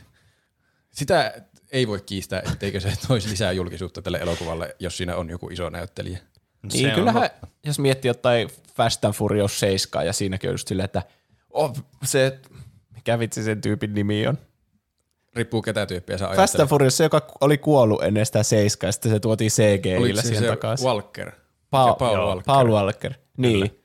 Niin kyllähän se varmasti vaikutti siihen, että miksi se elokuva menestyi. Että Se on se viimeinen elokuva ja niin. onko ne hyvin saanut tuotua sen takaisin, kun se kuoli jotenkin kesken kaiken sitä kuvauksia ja osa on sitä ja osa on sen veljeä ja osa on ihan CGI ja tälle. Mm. Niin varmaan ihmisiä kiinnosti myös sitä, miten ne sai tämän elokuvan viimeisteltyä sille, että Pila Lukosi kuoli yhden kohtauksen jälkeen. Ja vastaus on, että ei ne saanut ei. mitenkään. Aivan typerä elokuva. Niin, nykypäivänä tuo tehtiin CGI, että se olisi jotenkin niin näkyy sen naama edes, mutta tämä niin. ratkaisu olisi, että se piti ouvosti kättä sen naamalla koko ajan. niin. Mm. Ja rakensi koko elokuvan sen ympärille, että se jotenkin saa pelaa lukosin mukaan satunnaisissa kohtauksissa. Niin. Öö, tämä vampyyrimies ja tämä naisvampyyri nyt piirittää sitten tämä inspektori ja se yrittää ampua niitä aseilla, mutta mikään ei tehoa näihin. Ja taas kuvan ulkopuolella kuuluu, kun taas kuolee ihminen. Kukaan ei tiedä, se, miten, se, ne miten se, se inspektori vaan ampuu. Se, näet, siinä oli se taskulen pukeessa, että se pitää sitä tässä mahan kohdalla sitä asetta ja sitten se oli, tyn, ampui johonkin. Se vaan niinku heilauttaa sitä vähän eteenpäin työtä sitä asetta ja sitten ampui johonkin maan. Siis se näyttää, näyttää niin lakoniselta ja jotenkin semmoiselta se kohtaus, että niinku mitä, et, et, niinku ei tässä kukaan näyttele tässä. Toi näytti semmoiselta, että teekö sä ottanut kohtaus, se on silleen, Aa, eli siis mä teen vähän niinku tästä niinku vähän niinku ampusin tuonne päin, ja sitten mä käännyn niinku tässä ympäri vissiin, ja sitten mä ammun tuohonkin tälleen, sitten mä oon silleen, aa, mm. niinku jossain runeeskapeessa kun kuolee, niin tekee silleen, että nostaa keet ilmaan ja sitten kaatuu siihen maahan. Niinpä. Nämä on maailman hitaimpia nämä tyypit. Miksi ei kukaan yritä paeta? Siis se on mun mielestä mahtava tässä elokuvassa. Että nää, ei, tässä ei saa mitään käsitystä, mitä ne itse asiassa tekee niille uhreille, ne vaan jotenkin kuolee. Mutta se on pelottavampaa, että sä et tiedä, mitä Slendermankään tekee sen uhrein. Ä, Niin kai. Mutta Niin. niin. siis nämä on ihan tosi, nämä vaan kävelee semmoisella sunnuntai-kävelyvauhdilla kohti. Ja siis tässä muutamassa kohtaa toimii täydellisesti pakokeino, että juokse karkuun. Vaikka sitä, hmm. siitä samasta suunnasta, mistä se paha mies tulee huoneeseen. Niin. niin. Juokse vaan ohi siitä, niin pääset karkuun. Mutta sit sitä hyvin harvoin käytetään hyödyksi tuota niiden pakokeinoa. Sanotaan tässä myöhemmin, että se is- inspektor oli tosi hidas juoksemaan, niin ehkä se luotti tähän aseeseensa enemmän. Mm, ehkä. Sopii tämän elokuvan teemoihinkin. Niin. Tähän tulee sitten joku tämmöinen luutnantti ja poliiseja paikalle toteamaan, että kyllä se on inspektori nyt kuollut siihen. Jopas on. Ja sitten ja. tulee välittömästi hautaustilaisuus. Niin kuin, ihan niin kuin siinä samassa hetkessä on sille, no niin, nyt on nämä hautajaiset tässä. Kuinka monet hautajia sitä elokuvaa vielä tarvii? Pelkkiä hautajaisia tämä elokuva. Mutta tuossa Pene puhuu lakonisesta näyttelystä, niin tuossa on hyvä esimerkki siitä, se ihme luutnanttikaveri, se tavallaan pääpoliisityyppi, joka nyt on vastuussa inspektorin kuoltua, niin ne siinä miettii, ja se on yksi näyttelijöistä, jota, joka näyttää siltä, että sitä ei kiinnosta yhtään olla tässä elokuvassa. Ja se raaputtelee itseään sen aseen piipulla. Niin. Miettiessä se osoittaa itseään monta kertaa sillä omalla aseella. Niin on, niin se osoittaa niitä muita sillä piipulla itseään päähän osoittaa, kun se puhuu silleen. Se on aivan naurettavaa. Sittenkin mä luin semmoisen trivian, että se näyttelijä te- osoitteli itseään niin monta kertaa sillä aseella, että se vaan testasi, että huomaako se Ed Wood. Ja ei, ei selvästi huomannut, kun se on jättänyt ne kaikki kohtaukset siihen. Wow. Täysin ei. ammattitaidoton poliisi. Niin. Mutta joo, sitten siirrytään taas hautajaisiin. Nyt on inspektorin hautajaiset. Ja sitten yhtäkkiä leikataan kaupungille eri paikkoihin, kun ufot lentelee joka puolella. Lehdissä on ufoista otsikoita ja ihmiset on ihmeissään ja selostaja tietysti selostaa tätäkin tapahtumaa, kuinka ufot on nyt kaikkialla. Siis Mä tykkään siitä, kun ensin ne ufot lentelee vitsi jossakin Los Angelesissa, kaikki näkee ne. Sitten tulee leht- kuvata, että lehtiä painella. Ufot kaikkialla Los Angelesissa. Sitten sen jälkeen joku mummo on sille, minä soisin kyllä poliisi. no mitä helvettiä, niin kuin ne poliisit ei tietäisi. Se oli lehdessä. Ja se, Täytyy sanoa, että mä hajoin. Siis se oli tämä elokuvan hauski osuus, oli kun se, että mut, mummo soitti poliisille tästä asiasta. Silleen, että vittu, mitä, häh? Niin kuin tässä vaiheessa. Niin. Joku, tämä niin ainut, joka näki nää tällä kaupungilla. No ei voinut olla, kun siitä oli Siitä on lehdessä. lehtijuttuja. Ja se on no niin. hyvä, että tämän koko elokuvan pointti, se jossakin vaiheessa tulee selville, mikä näiden ufojen niin tarkoitusperät on. Että ne haluaa tehdä itsestään, että ihmiset tietäis ufoista, että ne voi jotenkin vakuuttaa niitä, että älkää siis, tehkö pommeja, mikä on siis aivan järjetön siis, juoni muutenkin. Mutta että ne on selvästi onnistunut siinä. Nythän kaikki tietää, että siellä on ufoja, kun nyt lehdessäkin painetaan, painetaan juttuja. Siis tämä, tämä juoni tässä elokuvassa, jos sitä voi sellaiseksi kutsua, on siis jotain ihan uskomatonta. Mä en voi oikeasti käsittää, että joku on ollut sille, että hei, tämä on muuten hyvä juoni, että mitä jos alienit tulee tänne planeetalle ja ne haluaa, että me uskotaan niihin ja ne haluaa sanoa mulle, että hei, älkää tehkö pommeja, että me räjätä universumia. Niin. Ja missään vaiheessa kukaan ei miettinyt, hmm, tuossa ei ole mitään järkeä tuossa sun juonessa, ootko miettinyt tätä? Voi, mitähän ne plan 1-8 on sitten ollut, jos plan 9 on jo näin sekaan. Niin.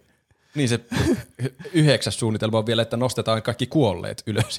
Ne marssii sitten kaduilla vakuuttamassa, että Niin alieneita kyllä on ne, nyt olemassa. sitten ne uskoo varmastikin, että Niin. niin. ne on olemassa. Ah, koska ne ei, jos, ne ei osaisi puhua ne kuolleet. Niin. Mutta tämä, tämä oli yksi mun lempikohtauksista tässä, kun niitä on nyt kaikkialla yhtäkkiä niitä ufoja. Se tulee aivan puskista, että ne on nyt kaikkialla yhtäkkiä ne ufot.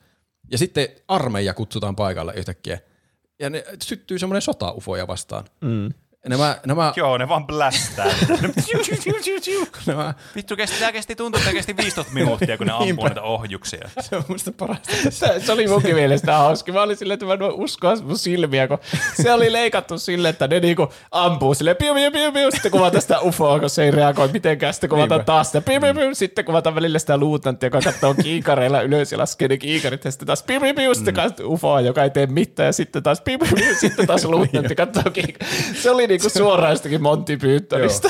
Se oli musta hauska kohta koko elokuvaa melkein. Ne oli vissiin jotakin oikeaa armeija fuutakia ne armeijakohtaukset, että ne Ah, ampuu, vaikuttikin ampuu aseilla. Mutta sitten ne ufot on vaan kolme semmoista narusta roikkuvaa hassua lautasta, ja kun vaan roikkuu siinä, ja sitten siinä poksuu vieressä, piu, piu, eikä niille tapahdu mitään niille ufoille. Siis, vitsi. Ja sitten vuorotellen näkyy aina ne, jotka ampuu armeijatyypit, latailee aseita ja ampuu ohjukseen. Ja sitten välillä näkyy mitään sanomattomat lautaset, jotka roikkuu ja sitten poksuu niiden vieressä. Ja sitten se, vielä se ihme Everesti, Tom Edwards, joka on siis yksinään siinä kuvassa. Mitään muuta ei näy silloin, kun sitä kuvataan kuin se. Mm-hmm. Ja joku, joka on ihan selvästi vain joku pahvi seinä sen takana taas. Niin. Että se on jossain vaan huoneessa tai seinän edessä ja katselee kiikareilla sitä sotaa. Mä toivon, että joka kerta kun joku uploadaa tai YouTubeen, niin se tekee he, he, yhden kerran pitemmän tossa. että sitten kun joku katsoo tätä joskus 2040 vuonna, niin se vaan kestää kymmenen minsaa sotaa kohta siinä oikeasti. Siltä se tuntuu. Se Niin. kestä, tässä on semmoista se- te- hypnotoad-energiaa, että ei lopu vaan ikinä tuo segmentti. että se huumori tulee siitä, että se kestää vaan ikuisuuden. Ja vielä punchlinena, että se on kattanut kiikareilla se Everesti sitä koko ajan. Niin. Sitä kuvataan varmaan kolme kertaa. Ja sitten yhdessä vaiheessa se vaan laittaa uudestaan kiikarit silmille, vaikka ne oli sillä äsken silmille. Niin. Että ihan niin palattaisi sen sodan alkuun. Ah. Joo, vitsi, Joo, tässä on tosi paljon kohtauksia, mitä kierrätetään, siis sille, että sama kohtaus kierrätetään tosi monta kertaa.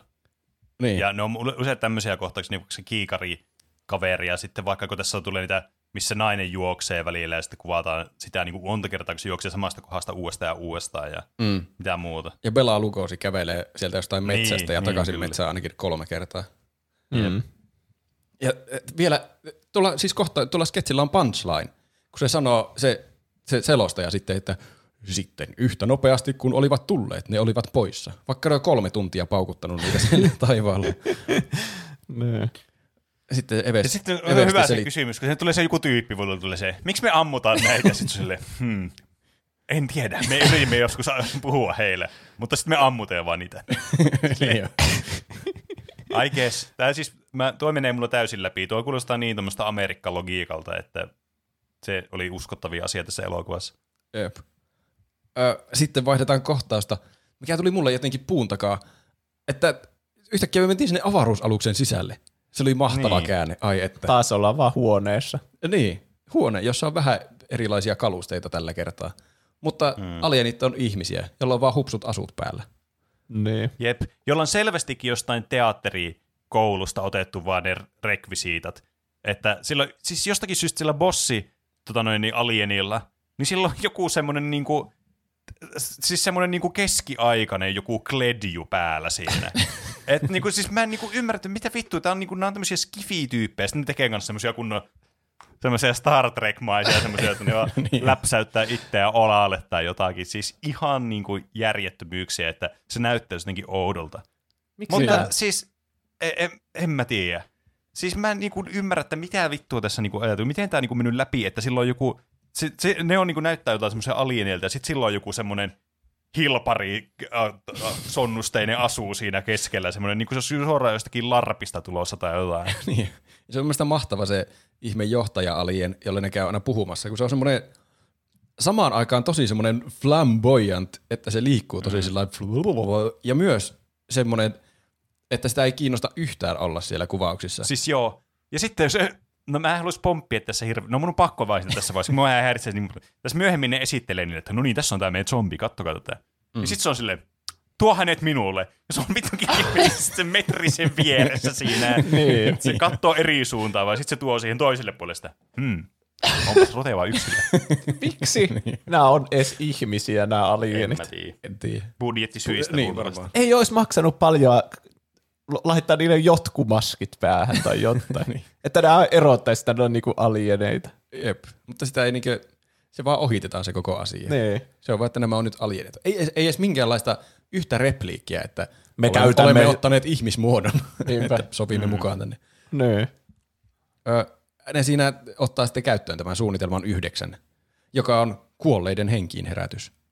Ne on, jo herättänyt, ne on jo herättänyt tämän vanhan pariskunnan vampyyreiksi, mutta ne aikoo herättää lisää, koska se kuuluu suunnitelmaan yhdeksän. Se- Se ei kannata Se kyseenalaistaa. on hauska, kun ne, ne kätyyrit sanoi sille Excelle silleen, että, että suunnitelma etenee todella hyvin. Olemme muuttaneet jo kolme ihmistä zombeiksi. Sille mitä vittu se Tässä kestää vuosia, että te saatte armeijan. kolme. Niitä, Siis alienit on tullut maahan, alieneista tiedetään jo. Ja muutenkin näillä on paljon kehittyneempää teknologiaa ja kaikkea. Mm-hmm. Te olette muuttanut vittu kolme ihmistä zombiksi. Jos olisi joku, me olemme muuttaneet kolme miljardia ja ne on soluttautunut ihmisten joukkoon, niin sitten olisi silleen, wow, oh my god, että tässä on joku uhka oikeasti. Kolme! Ja kaikki on tuolla yhdellä saatanan kylässä. niin, ja ne on vielä todella hyödyttömiä. Ne vaan kävelee hitaasti ihmisten Niin, Niin. Ö, nämä, nämä kätyrit menee sitten tämän toimiston, johtajan toimiston ulkopuolelle taas selittämään kaiken perusteellisesti katsojalle. Ja Mä sain paljon iloa, iloa irti aina näistä selityksistä, kun se kertoo niin perusteellisesti kaiken se, sen nimi taisi olla Eros, se, se tavalla mm. miesalien. Se että sanoi jotakin, että niin kauan kuin ihmiset voivat ajatella, meillä on ongelmia. Mutta he, keitä me käytämme, eivät voi ajatella. Ne ovat kuolleita tuotuna sim- simuloituun elämään elektrodiaseillamme. Se on mielenkiintoista. Ihmiset, jotka osaavat ajatella, ovat niin peloissaan ihmisistä, jotka eivät osaa ajatella, jotka ovat niitä kuolleita. niin, kyllä. Kuolleet Siis- ei osaa ajatella, makes sense. Ja ne on heillä hallussaan näillä elektrodiaseilla. Niin. Sen varmasti kaikki tajuaa, vaikka tekisi tabletilla mitään samaan aikaan. Joo, mä ymmärsin. Kyllä, mäkin ymmärsin sen. samaan aikaan tämä lentäjä lähtee kotoaan johonkin matkalle. Ja varmistelee monta kertaa, että vaimon täytyy nyt pysyä sisätiloissa turvassa, ovet lukittuna, koska siellä on pelottava mm. hautausmaan lähistöllä.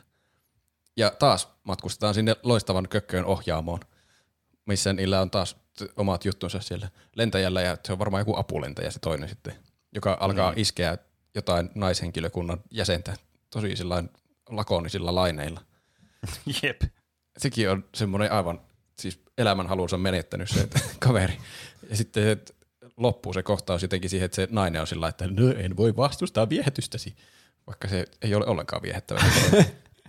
Ehkä 50-luvulla on ollut eri viehätyskeinot. Ehkä. Eikö Sean Connery ollut just joku, aina mä puhun Sean Connerysta. se oli joku maailman toiminut mies, mutta sillä ei Sean kaikkia naisia viehätysvoima. Niin. Ää, sillä aikaa tämä vanha mies vampyyri, tai tällä, tällä kertaa se on taas se viittanaamalla vampyyri, yllättää vaimon siellä kotona. Se tulee ovesta sisään. Ei se vissiin ollut sitten lukossa se ovi, tai sitten se vaan tiirikoi Niin. sen jotenkin. Se, joka ei, se, se sanoo sille, että se ei pistä sitä sivuovea lukkoon kuin jotain. niin, jos olet oikein kiltti, niin voi laittaa sivun ovenkin, sivuovenkin lukkoon. niin, olisi kannattanut pistää. No selvästi. Ja se kohtaus, siis mä en voi ymmärtää. Nainen on siellä kotona. Ensinnäkin se nukkuu se vittu liinavaatteiden päällä ja sitten sillä on joku silkkihepeneet siinä. Ja sitten kun se puhelin soi, trrrr, semmoinen niinku palohälyytin soi sinne vieressä. Se on silleen hiljaa nukkuu sinne. Sitten, "Ää, mitä tämä, mikä tämä ääni? Sitten se nostaa, haloo? Mä ensin mietin, että soittiko se ovikelloa se vampyyri, mutta se oli, se oli se puhelin kuitenkin. Ja mitä sillä tapahtui sillä puhelimessa? Mulla meni ihan täysin ohi, mitä siinä puhelimessa sanottiin. Mikä sen pointti oli? Mä en muista, että soittiko sieltä joku, se mies oli huolissa, niin se oli käskenyt jonkun soittaa, että onko siellä kaikki hyvin. Niin sit, mun mielestä sanoo vaan sinne puhelimeen jotakin, että "Joo, täällä menee aivan hyvin. Ei, okay. ei Okei. siinä sitten sen enempää. Ja sitten se on siinä makoilee siinä ja sitten yhtäkkiä sinne tulee mies sinne huoneen sille kahdella kaksi kättä eessä päin. Vai oliko sillä se huppu sinne päällä? Siinä oli se viitta taas naamalla. Ja se sitten se katsoo vaan, näkee, nainen vaan katsoo sitä silleen, hää. Ja menee sitten sängyn toiselle puolelle ja sitten se seuraa sitä se, se sängyn sille vastakkaiselle puolelle, missä se äsken oli. Ja sitten se vaan kiertää se sängyn ja kävelee ulos, se nainen. Ja sitten se kääntyy hitaasti ja sitten seuraa sitä. Mä olin vaan silleen, että siis, ei tätä kukaan, siis mi- mitä vittua tässä on tapahtunut? Missä aineissa se on elänyt se ihminen, joka on tehnyt tätä elokuvaa, että kai se on tarkoituksella tehnyt tästä näin huono. Ei tässä niinku ole jää mitään niinku Siis muuta tämä, vaihtoehtoa. kaikki tässä elokuvassa viittaisi, että tämä olisi tarkoituksella huono, koska siis tämä on tosi hauska. Nämä kohtaukset on niin hauskoja, että, mutta mä en tiedä osaisinko mä tehdä näin hauskoja kohtauksia sillä niin tarkoituksella. Niin, ja mietin 50-luvulla vielä. Niin. Silloin kun huumoria ei ollut vielä keksittykään. niin. Äh. Siis se on ihan käsittämätöntä. Tämä kohtaus tuo esille kaiken, kuinka epäuhkaavia nämä on nämä pahikset tässä. Jep. Että se tulee hitaasti seisomaan siihen sängyn viereen ja hämmentyy täysin siitä, että se nainen juoksee sen ohi siitä ovesta. Mm. Ja se yhtä hitaasti kääntyy sitten sinne, että oh, voi helvetti, Jos ei pitää pysty- lähteä seuraamaan sitä niin. tuonne nyt. Jos ei pysty semmosessa niin suljetussa huoneessa, jossa on yksi oviaukko, niin se, joka, se vitsin zombi yllättää sen naisen, kun se nukkuu siellä. Jos ei siinäkään tilanteessa pysty tappamaan sitä, niin missä tilanteessa se pystyy tappamaan sitä? Niinpä. Niin. Se on Siis aivan mikä se- hyödytön. paras Ja mikä sauma. sen niin kuin, se, oliko se tarkoitus vaan tappaa se, vai mikä sillä oli se tarkoitus? Kun sitten se on jossakin vaiheessa kiinni ja silleen, emme ole vielä, emme vahing, ole vahingoittaneet häntä. Niin kuin, Mä en tiedä, mitä mik- tehdään mä en tiedä, miksi se tässä vaiheessa edes jahtaa sitä naista. Tuntuu, että nämä tässä vaiheessa vaan haluaa säikytellä kaikkia, koska se on Niin. pelottavaa. Tai siis Ehkä. on tarkoitus olla pelottavaa. Elokuvassa on tapahduttavaa jotain, ei voi Niin. vaan ootella. Niin. En tiedä, mikä tässä naisessa on justiin niin ihmeellistä, että se oikein murtautuu sinne taloon, että se menee sitä justiin säikyttelemään. Se on varmaan, kun se on nainen ja tämä on 50-lukua, niin Niin. Tämä nainen siis juoksee nyt sinne hautausmaalle pakoon, mikä on hölmövalinta, mutta sinne se juoksee. jep. Ja siellä samaan aikaan haudasta nousee tämä kolmas, kol, niillä on jo kolme zombia, tämä, No niin. tämä inspektoripoliisi. Ja sekin oli hauska kohta, kun se nousee sieltä. Se hirveän kauan, Tosi vaivalloista. niin se yrittää päästä pystyyn varmaan minuutin putkeen siinä. Ei millään saa otetta siitä haudan reunasta ja sitten vaan leikataan semmoiseen kohtaukseen, kun se on pystyssä. ne on luovuttanut, että no, Jep. nouse omalla ajalla. Ja aletaan sitten taas kuvaamaan, kun sä oot ylhäällä. Niin. Ja sillä on tä- tästä hetkestä elokuvan loppuun asti semmoinen aivan mahtavan pöljä ilme, ilme päällä. Mä Miksi nämä, tämä kuolleet on niin outoja? Niin, se Vampira on semmoinen, niin kuin, että se olisi suoraan jostakin hottopiikista otettu johonkin mm. ostanut rekvisiittoja johonkin pehmopornoelokuvaan.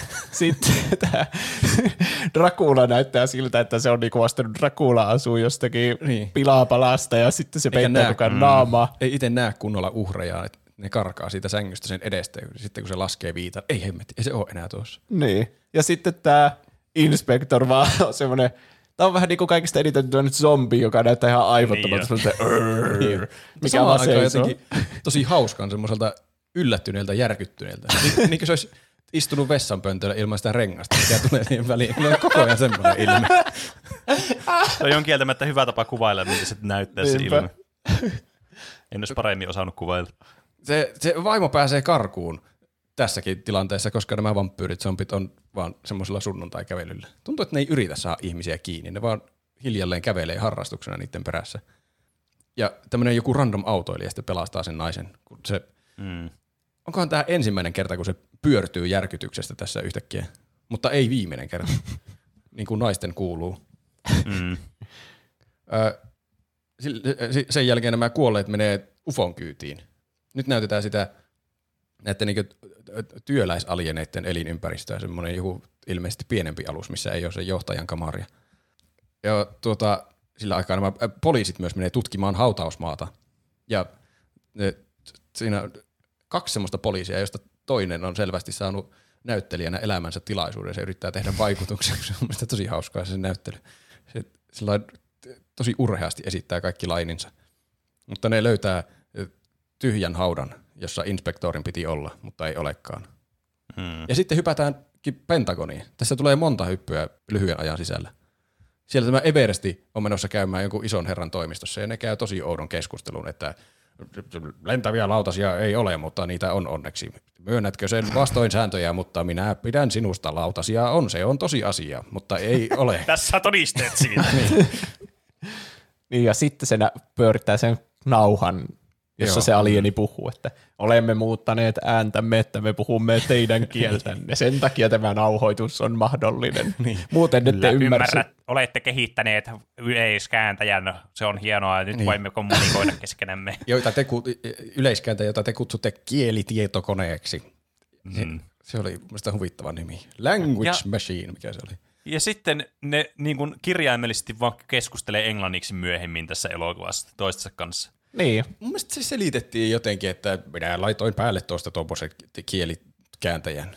Se yksi alien mun mielestä sanoi jotenkin ohi menne. Aha, hyvä, että joku Ai asia on selitetty. Niin. Laitoin myös tämän, joka muuttaa meidät ihmisen näköiseksi. niin, että sitä ei selitetä meidän ulkonäköistä. Mm. Mutta tässä nauhoitteessa selviää nyt, että nämä alienit aikoo tuhota maapallon, koska maapallon asukit kehittää liian nopeasti pommeja. Niin se on niiden ainut, ainut neuvo enää, että ne tuhoaa koko maapallon. Ja tämä Everesti lähetetään tänne hautausmaaseudulle selvittämään alieneiden todellisia aikomuksia. Sillä aikaa, nyt tulee tämä kohta, kun nämä alienit tulee esittelemään näitä zombejaan sille johtajalle. Ja se, sekin oli huippusekvenssi, kun niillä jumittuu se elektrodipistoli justiin kriittisellä hetkellä ja tuo sen ison zombin sinne. Ja sitten se nainen on oi, pistoolini jumittui, mitä teen tälle? Ja se Niin, joo, meinaa se totta. iso zombi vaan mm. tappaa sen toisen alienin. Ja se ratkaisu tähän oli, että Sun pitää heittää pudota se maahan. Niin, pudota se ase lattialle. Mm, Kun metalli, metalli. rikkoo kontaktin, Niin, mitä hittoa. että se toimii. Se ei enää ole verenhimoinen iso zombi, kun se ase heitetään lattialle. Mä tajusin just, miksi tämä elokuva on niin tylsä. Kun alkaa joku kohtaus, niin sä et yhtään tiedä, mikä pointti tällä on. Tai siis niinku, tässä ei olisi ikinä semmoista urgensyä, että jonkun, joku hahmo haluaisi tehdä jotain ja sitten silloin on kohtaus, kun se yrittää tehdä jotain. Musta tuntuu, että jokainen kohtaus on vaan, että sä niinku mietit koko ajan, että mikä helvetin pointti tässä on. Tai siis miksi mm. ne zombit on näytillä siellä. Niin. Miksi tuo hahmo meni tonne? Mik, niinku, miksi, miksi, miksi? Miksi Joka se- kohtaus on niinku miksi. Miksi se ase yhtäkkiä jumittuu? Niin. Se tuntuu semmoiselta, tiedätkö, semmoinen Chekhovin elektrodiase. Mutta sitten se, mm. sillä ei ole mitään väliä loppuelokuvan kannalta. Se, mikään ase ei jumitu sen jälkeen enää tässä elokuvassa. Mm. Niin. Aha, Jumi katosi, kun se tippui maahan. No niin. Niin. Tämä johtaja kertoo näille nyt suunnitelmaa, että no niin, värvätkää hirveänä näitä kuolleita zombeja, jotta ihmiset uskoo, että on alieneita. Joten niin kai, se on sitten tehtävä. Miksi ne käytä niitä ufoja? Niillä on samaan aikaan aikomuksena tuhota koko maapallo, mutta myös herättää hirveänä kuolleita ihmisiä, joista ne tekee jonkun armeijan, jolla ne vakuuttaa, että UFO ja alieneita on olemassa. Jo- Joka siis kaiken järjen mukaan on jo kaikkien tiedossa, koska se on painettu lehdissä. Niin. Tässä ei mikään mene loogisesti tässä elokuvassa. Niin. Mä en ymmärrä, miten ne kuolleet liittyy tähän suunnitelmaan mitenkään.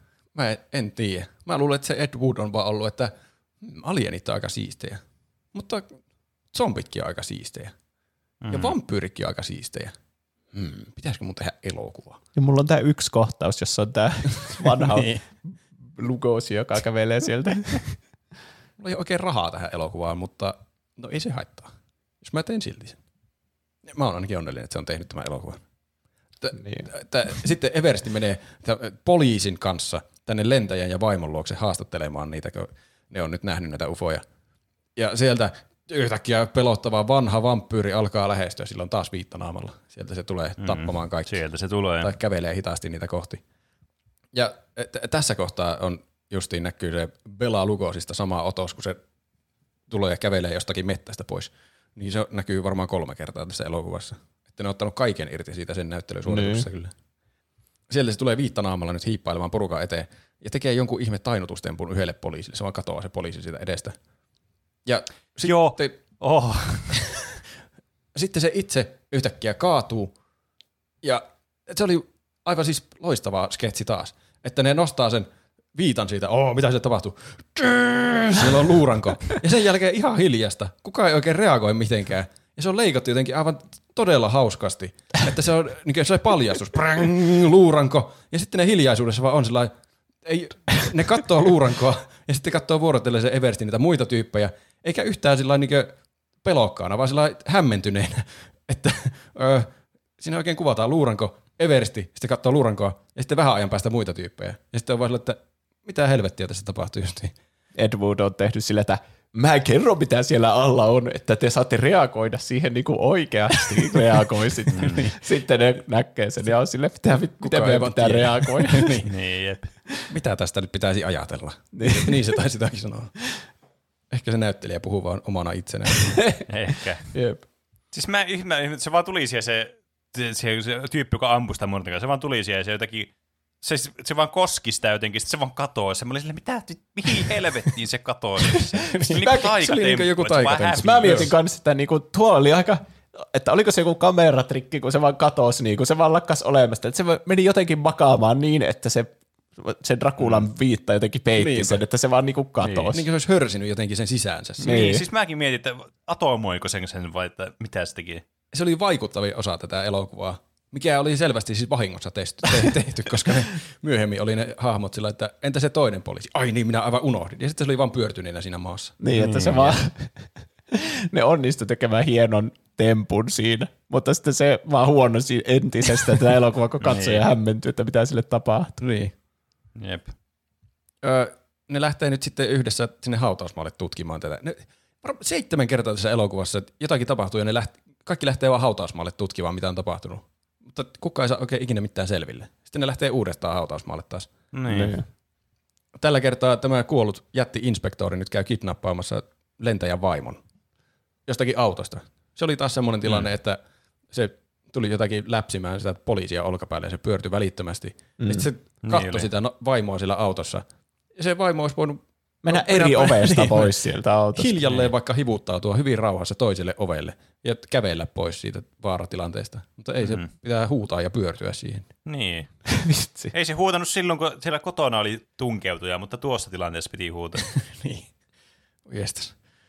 Kuinka helposti voisi ratkaista kaikki tilanteet, mutta sitä ei vaan tehdä. Hmm. Sillä välin tämä mieskolmikko, siinä on ketä nyt siinä olikaan, lentäjä ja se ihme luutnantti poliisi ja sitten se armeija eversti. Ne löytää tämmöisen laskeutuneen ufo-lautasen ja pääsee ovesta Siis- sisään. Ja sekin on vaan joku vitsi metsän keskellä oleva joku rakennus. Niin. Se on Niin ollut, siis, no kysynyt luvan, että saadaanko me tässä jossakin, mikähän se voisi olla. Mä en edes tiedä mikä se on, mutta ei se näytä ufolta, se näyttää rakennukselta vaan. Niin joku semmoinen mm. Muuntaja. Niin, joku semmoinen, missä on joku, joku sähköpääkeskus tai Niin. joku siellä vaan keskellä Niin. mettä. Että saadaanko me kuvata tässä oviaukolla hetki. Niin. Si- siitä ne menee sinne sähköpääkeskuksen sisään ja alkaa uhkailemaan erosia aseilla. Ja t- sitten tämä eros alien käynnistää televiisorin, josta näkyy mm. sitten tämä jättizombi ja kidnappattu vaimo. Ja sekin on joku Niin. niin. kohtaus, mikä on, kun on ennen tai jälkeen sitä näkynyt jo Niin niin jo. aikaisemmin. Ja, vitsi mä vihaan tässä- elokuvissa tuota, että niillä on mukaan joku laite, jolla näkee mitä muualla tapahtuu, niin, ja se on Niin, vaan niinku, jep. se on niinku samalla lailla leikattu ja editoitu kuin se muukin elokuva. No niin. Ja millä se kuvaa sitä? En tiedä. Se Televiisori. menee metatasolle, että se ottaa jotenkin sieltä niin tämän elokuvan kuvamateriaalista sinne elokuvan sisälle kuvamateriaalia. Mulla tulee mieleen se Austin Powers-kohta, missä ne laittaa televiisorin päälle ja siltä näkyy se elokuva. Mitä, onko, ei kun ei, se on Spaceballsissa. Aa, oliko siinä semmoinen? Jossakin elokuvassa se on. Hm. Jommassa kummassa siis noista. Mä, mm. Niin. Mä en voi uskoa, että tässä oikeasti, kun täällä alkaa selittää tätä ekspositiota, tää nyt monologoimaan tää pahis alieni. Se on silleen, tai en mä tiedä voiko tätä kutsua, kai se on pahis tässä elokuvassa. Ehkä. Se, se on silleen, te ette saa keksiä pommia, olette liian typeriä, olette tyhmiä, tyhmiä, tyhmiä. Te olette idiootteja. Vi, niin kuin kolmevuotias, viisivuotias puhuu siinä, ja sitten taas siitä, te räjäytätte auringon valoon. Mä olin silleen, mitä, anteeksi, Valokin koostuu hiukkasista. Jep. Tämä on siis salainen jatko-osa Oppenheimerille. Joo, se mm. paljon kun- tuli Oppenheimer mieleen tästä, kun puhuttiin niin monenlaisista pommeista. Ja siinä on ehkä enemmän järkeä, kun tämä on tehty 57, Niin.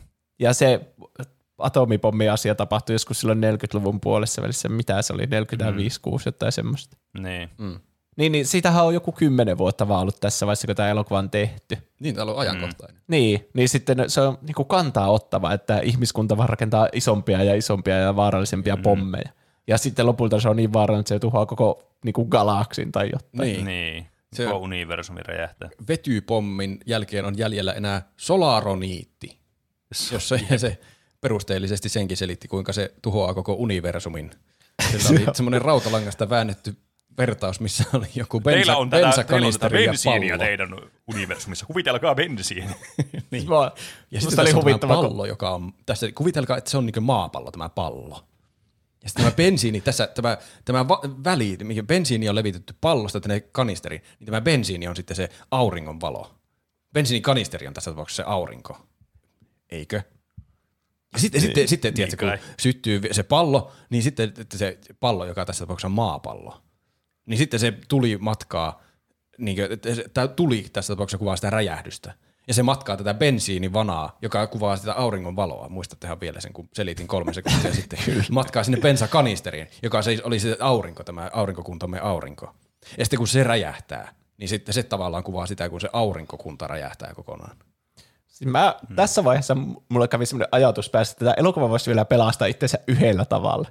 Kun ne ihmiset rupesivat kyselemään, että miten se pommi toimii, mistä se puhuu, se solariitti tai joku. Niin. Niin, että ne ihmiskunta, ne olisi sitten lähtenyt sieltä ja mennyt sille, että hei, meidän pitää rakentaa tämmöinen pommi, niin me saa tuottaa nämä alienit. niin. Ja sitten ne oikeasti rakentaa sen niin täsmälleen silleen, miten se kuvailee se alieni, sen ja sitten räjäyttää koko universumin, ja tämä elokuva päättyy siihen. Mielestäni se olisi ollut uskomattoman hauska lopetus. Ois kyllä. Se ois se kyllä. Olisi jotenkin, se olisi tehnyt tästä semmoisen ehkä todellisemman komedia-elokuvan, Niin. kuin mitä tämä tällä hetkellä on, mikä on niin semmoinen täysin tahaton komedia-elokuva. Niin.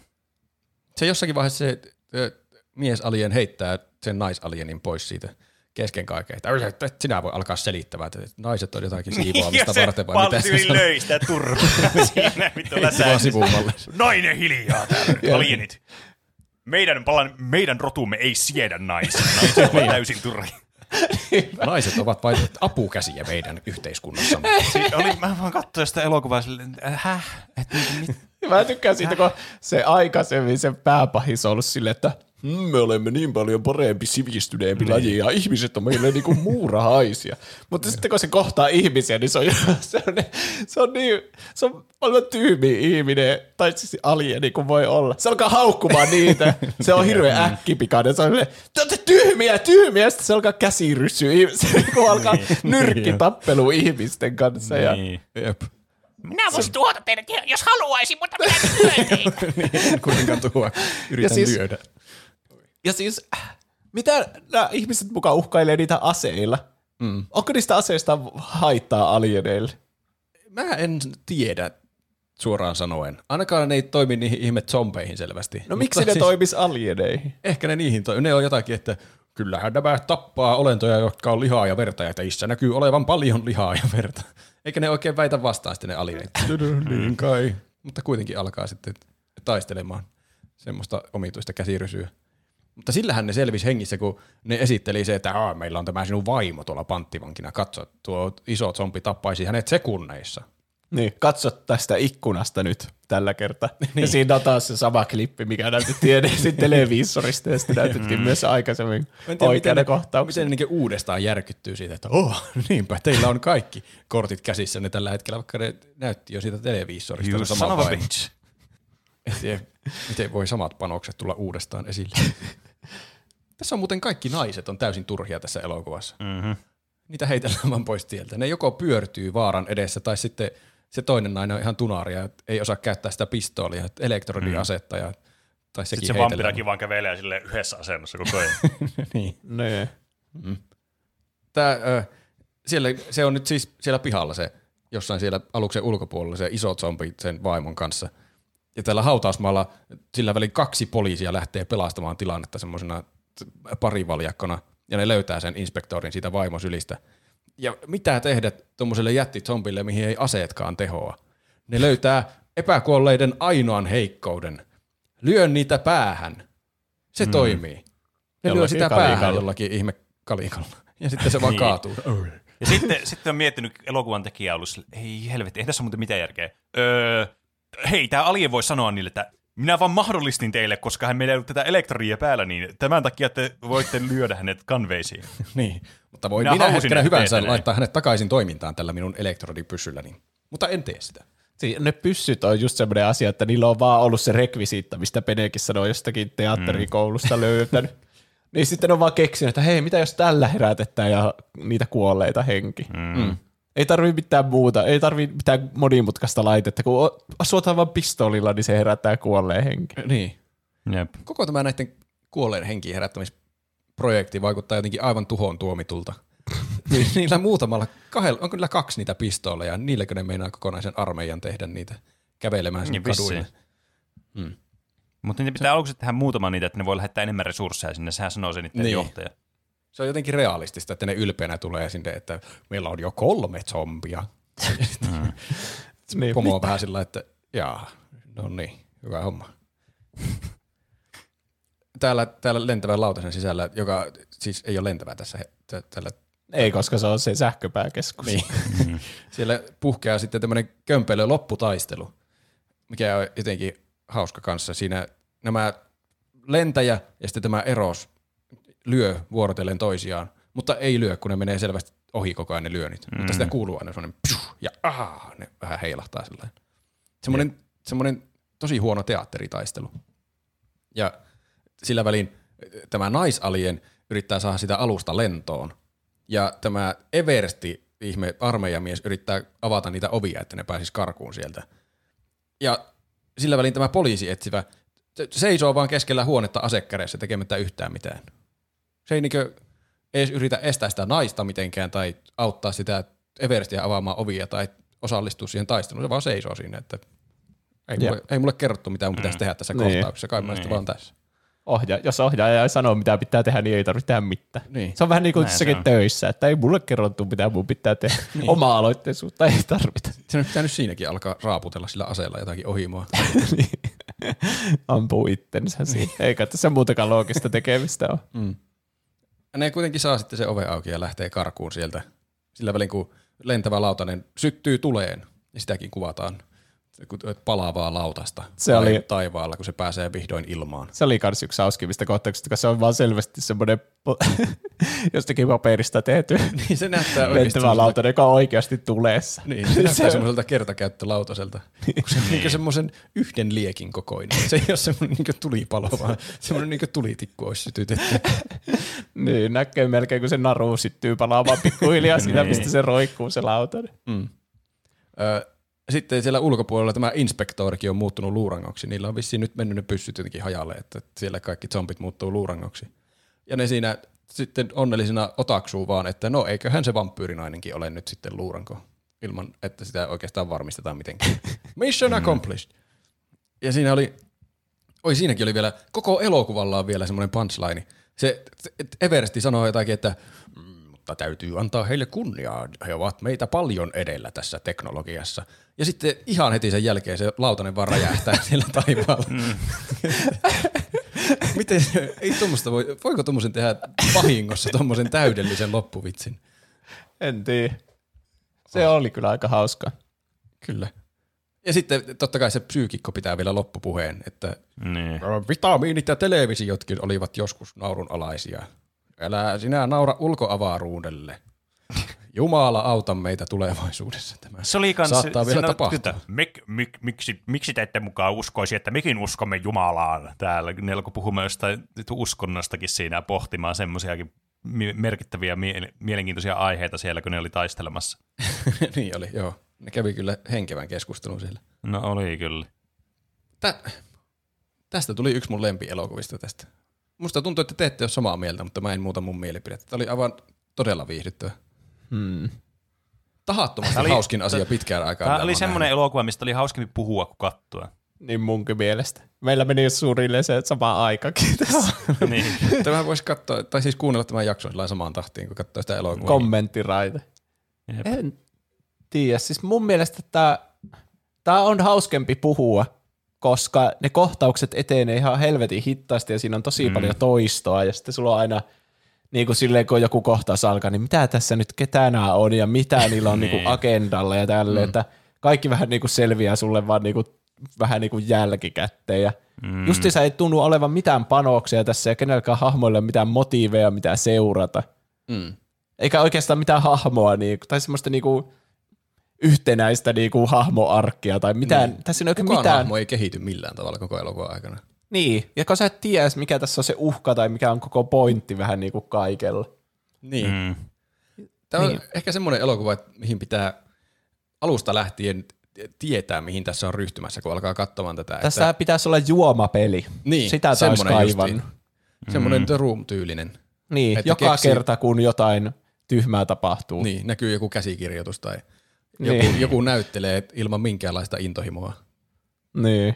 Tai juonessa ei ole mitään järkeä. Joka kerta kun näet semmoisen, kun leikataan kohtausten välillä niin, että hahmo vaihtaa kokonaan jotenkin paikkaa tai asentoa tai muuta. Tai, Tai siis, on leikattu sillä, että siitä tulee jotenkin komedian puolelle vaihtuu se elokuva. Niin. Että siinä on jotenkin Mm. täydellinen komedinen ajoitus niissä jossakin kohtauksissa aivan tahattomasti. Mä en ymmärrä, miten se on onnistunut siinä. musta ja tässä ei ikinä tullut minkäänlaista paikan tuntua. Niin kun, musta tuntuu, että aina kun kuvataan tätä hahmoa oikealla puolella ja sitten se reagoi, mitä tapahtuu vasemmalla, niin mulla ei ikinä tullut semmoinen tunne, että oikeasti ne olisi niinku samassa paikassa. Että Niin. Musta tuntuu, että kaikki, mitä tässä elokuvassa oli, niin oli erillisillä niinku lokaatioilla otettu Niin ja sitten vaan lei, liimattu yhteen. Hyvä esimerkiksi se ihme sota, missä vaan vuorotellen kuvataan kolmea eri asiaa. Niin, mutta sitten kun mm. toimintakohtauksetkin on tehty silleen, että justiinsa joku vampira sieltä kävelee silleen hittaasti ja sitten jotkut reagoi ja, "Aa", ja silleen kuvata. Ei niinku saa mitään sellaista tunnetta, että ne olisi niinku yhtään niinku samassa paikassa edes. Niin. Mm. Ihan paska 5 kautta 5. Se on paska 5 kautta 5. Se on aika hyvä konsensus. Kyllä tämä on siis semmoinen, selvästi semmoinen juomapelielokuva. on, alcohol Mitä- required. Se pitää lähteä semmoisella asenteella, että tämä on hauska, koska se on niin huono. Ei voi, ei voi normaali elokuvana tämmöistä katsoa. Niin. Ei. Mm. Oletteko te katsonut normaalielokuvia? Tai pelannut normaalipelejä? Mitä on Pene tehnyt tällä viikolla? No, toki muutamia pelejä on tullut pelattua tällä viikolla, muun muassa ö, Apex Legendsia on pelannut Deep Rock Galacticia, Golf with Your Friendsia, Against the Stormi. Tässä on vaikka mitä pelejä tullut pelattuna, mutta aika paljon niin kuin, on mennyt myös aikaa, niin kuin alkoi tota niin lokakuu, niin lokakuuhan tarkoittaa siis tämmöistä tota noin, taideprojektia kuin Inktober, eli joka päivä piirretään joku uusi kuva, niin semmoista mä oon tehnyt tässä päivittäin, se on ollut oikein mukavaa semmoista lisää tekemistä tälle kiireiselle arjelle, kun on muutenkin niin kiire, mutta mitäpä sitä mukavia asioita ei tekisi. Mutta ei ole silleen niin kuin muuten oikein mitään semmoista ihmeempää tässä ollut, että lähinnä vaan tämmöistä normi, normiviikko niin sanotusti ollut tässä takana muuten. Hmm. Mitä on Juuso tehnyt? minä kävin elokuvissa. Minä kävin katsomassa mm. semmoisen elokuvan kuin The Creator, joka on Aa. Gareth Edwardsin uusi Nähnyt siitä elokuva. Trailerin varmasti. Gareth Edwards teki, mielestä se edellinen elokuva Rogue One, eli sitä aika Ah. kauan. Mm. Ja sitten sitä ennen niitä jonkun Godzilla elokuvaa se taisi ainakin tehdä. Okei. Okay. Tämä oli tosi hyvä. Uusi Skifi-elokuva, ei mihinkään franchiseen sijoittuva. Semmosia tulee harvoin. Joo, Mm. tosi paljon tässä niinku, vähän niinku lainattiin muita elokuvia, että tuli tosi paljon mieleen eri muut Skifi-elokuvat, että joo, tässä on tuo asia tosta elokuvasta ja tuo asia tosta elokuvasta ja tuo asia tosta elokuvasta. Mutta sille kokonaisuutena mun mielestä tämä oli aika uniikki, eikä siinä tiennyt välttämättä mihin se tarina on menossa ja muut. Mm. Pääosassa oli se, se John Tenet siitä Tenetistä. Vitsi, mä en muista mikä se nimi on. Tuo, Joku Washington. Mikä niin se on Denzel Washingtonin joku poika tai jotain semmoista. Onko? En mä tiedä, että ne on sukua. Joo. Mä kun IMDBstä katsoin sen nimen. Mutta to, joo, tosi hyvä. Parempi mun mielestä tässä elokuvassa kuin Tenetissä. Tässä sai vähän enemmän tekemistä. ja Mm. Sen pitää niin liittoutua yhteen semmoisen oudon lapsen kanssa, jonka kanssa ne voi pelastaa koko maailman. Tässä on siis sotaa vähän niin kuin AIin ja ihmisten mm. välillä. Okei. Okay. Ja to, niin, mä pelkäsin vähän, että tämä on semmoinen saarnaava elokuva jostakin AIn vaaroista, vähän niin kuin nyt semmoinen niin kuin nykyaikaan sopiva, että ihmiset liikaa luottaa chat gpt ja muuta, mutta mm. Niin. ei tämä ollut yhtään semmoinen. Tämä oli enemmän niin kuin, se AI oli kuvattu vähän niin kuin semmoisena District 9 ne alienit, semmoisena, että mitä jos oikeassa elämässä olisi vain niin kuin robotteja, joilla on tietoisuus ja miten ihmiset reagoisi niihin. Eli mm. vähän niin kuin, ei semmoinen mikään Black Mirror skifimäinen, vaan enemmän semmoinen niin kuin joku Star Wars tai semmoinen, että vähän niin kuin usko Ai, vaan robot. tämmöistä on olemassa tässä mm. universumissa. Mikä sen näyttelijän nimi on? John David Washington Mm. Mm. On sen nimi. Ja kai se on Denzel Mä en yhtään, että ne on sukulaisia. Korjatkaa, jos mä oon väärässä, mutta niin mä oon ymmärtänyt. Ja sitten mä kuuntelin kirjan loppuun. Sekin oli skifiä. Semmoinen Ah. kuin Recursion, hmm. rekursion, joka on Recursion. Blake Crouchin kirja, Recursion. joka kertoo, no s- siinä mennään, se on vaikea kertoa, niin kuin, että mitä siinä tapahtuu sille ilman spoilereita, mutta se on semmoinen, koko ajan tulee uusia käänteitä ja niin kuin, muuta. Se alkaa semmoisesta, että on semmoinen tauti, missä ihmiset saa yhtäkkiä valeenmuistoja toisesta elämästänsä. Vähän niin kuin Hmm. jostakin rinnakkaistodellisuudesta, jossa sä, sä teet eri tavalla, niin kuin asiat eri tavalla, ja sitten sulle tulee siitä muistoja. Ja sitten semmoinen etsivä alkaa tutkimaan sitä, että Okei. mikä tässä on taustalla, ja sieltä tulee koko ajan uusi käänne ja uusi käänne ja uusi käänne. Aivan. Ja sitten kun sä luulet, että nyt mä ymmärrän, niin sitten tulee uusi käänne. Ja sitten lopulta se nivoutuu semmoisen tosi hyvään niin kuin, eeppiseen loppuun, jossa kaikessa on järkeä. Oho. Mitä mä annan sille paprikaa suosituksen? Jestas. Oho. Ton, tolla kuvauksella. Se on just semmoinen, että kannattaa vaan mennä siihen vähän niin kuin avoimin mielin. Sille niin kuin, tuota, ilman, että tietää ton enempää. Mm. Ja sitten vaan itse yritellä, yrittää päätellä, että mitä siinä tapahtuu. Tuplahypyn paprikamix. Eli se oli Recursion, Rekursion, Blake Crouchin kirja. Mä kuuntelin sen äänikirjan. Mä en löytänyt suomenkielistä, mä kuuntelin sen englanniksi, mutta se ei haitannut minua yhtään. Okei. Okay. Mitä Roope on tehnyt? Öö, se- mä oon katsonut yhden historian parhaista elokuvista, eli Plan 9 from Outer Space, mutta myös mä oon pelannut golfia ystävien kanssa ja katsonut myös muita asioita muutaman. Netflixissä oli, en pitkään aikaan katsonut Netflixistä mist, mitään, mutta nyt siellä tuli vastaan jotain, ö, tuota, jotakin semmoisia Wes Andersonin sovituksia ilmeisesti Roald Dahlin tarinoista. Ne oli semmoisia lyhyitä tavallaan pieniä elokuvia. Miksi niitä on lyhyt elokuvia? Hmm. Ne oli hassuja. Joku semmoinen Henry Sugarin ihmeellinen tarina katsoi ja se joku Joutsen niminen juttu. Ihan hassuja oli kyllä. Hyvin Wes Anderson-maisia. Se oli melkein niin kuin olisi katsonut jotakin teatteriesitystä, mutta semmoista televisioitua teatteriesitystä. Siinä Hmm. kerrottiin tarinaa. Ihan hassuja. Mutta sitten sit, katsoin myös ö, Lokin toinen kausi oli alkanut, niin katsoin siitä ensimmäisen jakson. Aa, Mm. Ja sekin oli, no se tuli katsottua. Mä en tiedä, miksi mua ei kiinnostanut se niin paljon. Mä en muista oikein mitään siitä ekakaudesta enää.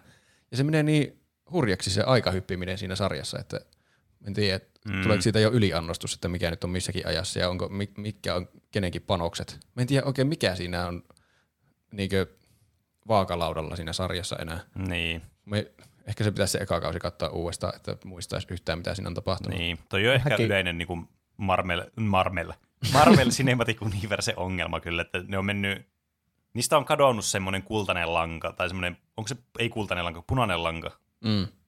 Että se, siinä ei jotenkin tunnu, että ne olisi mitenkään niin kuin ymmärtää sitä, mikä olisi niin kuin panoksena ja mitä siinä voi tapahtua ja mitä ei voi tapahtua ja Niin, mitä mua- kaikkea siinä on ja muuta.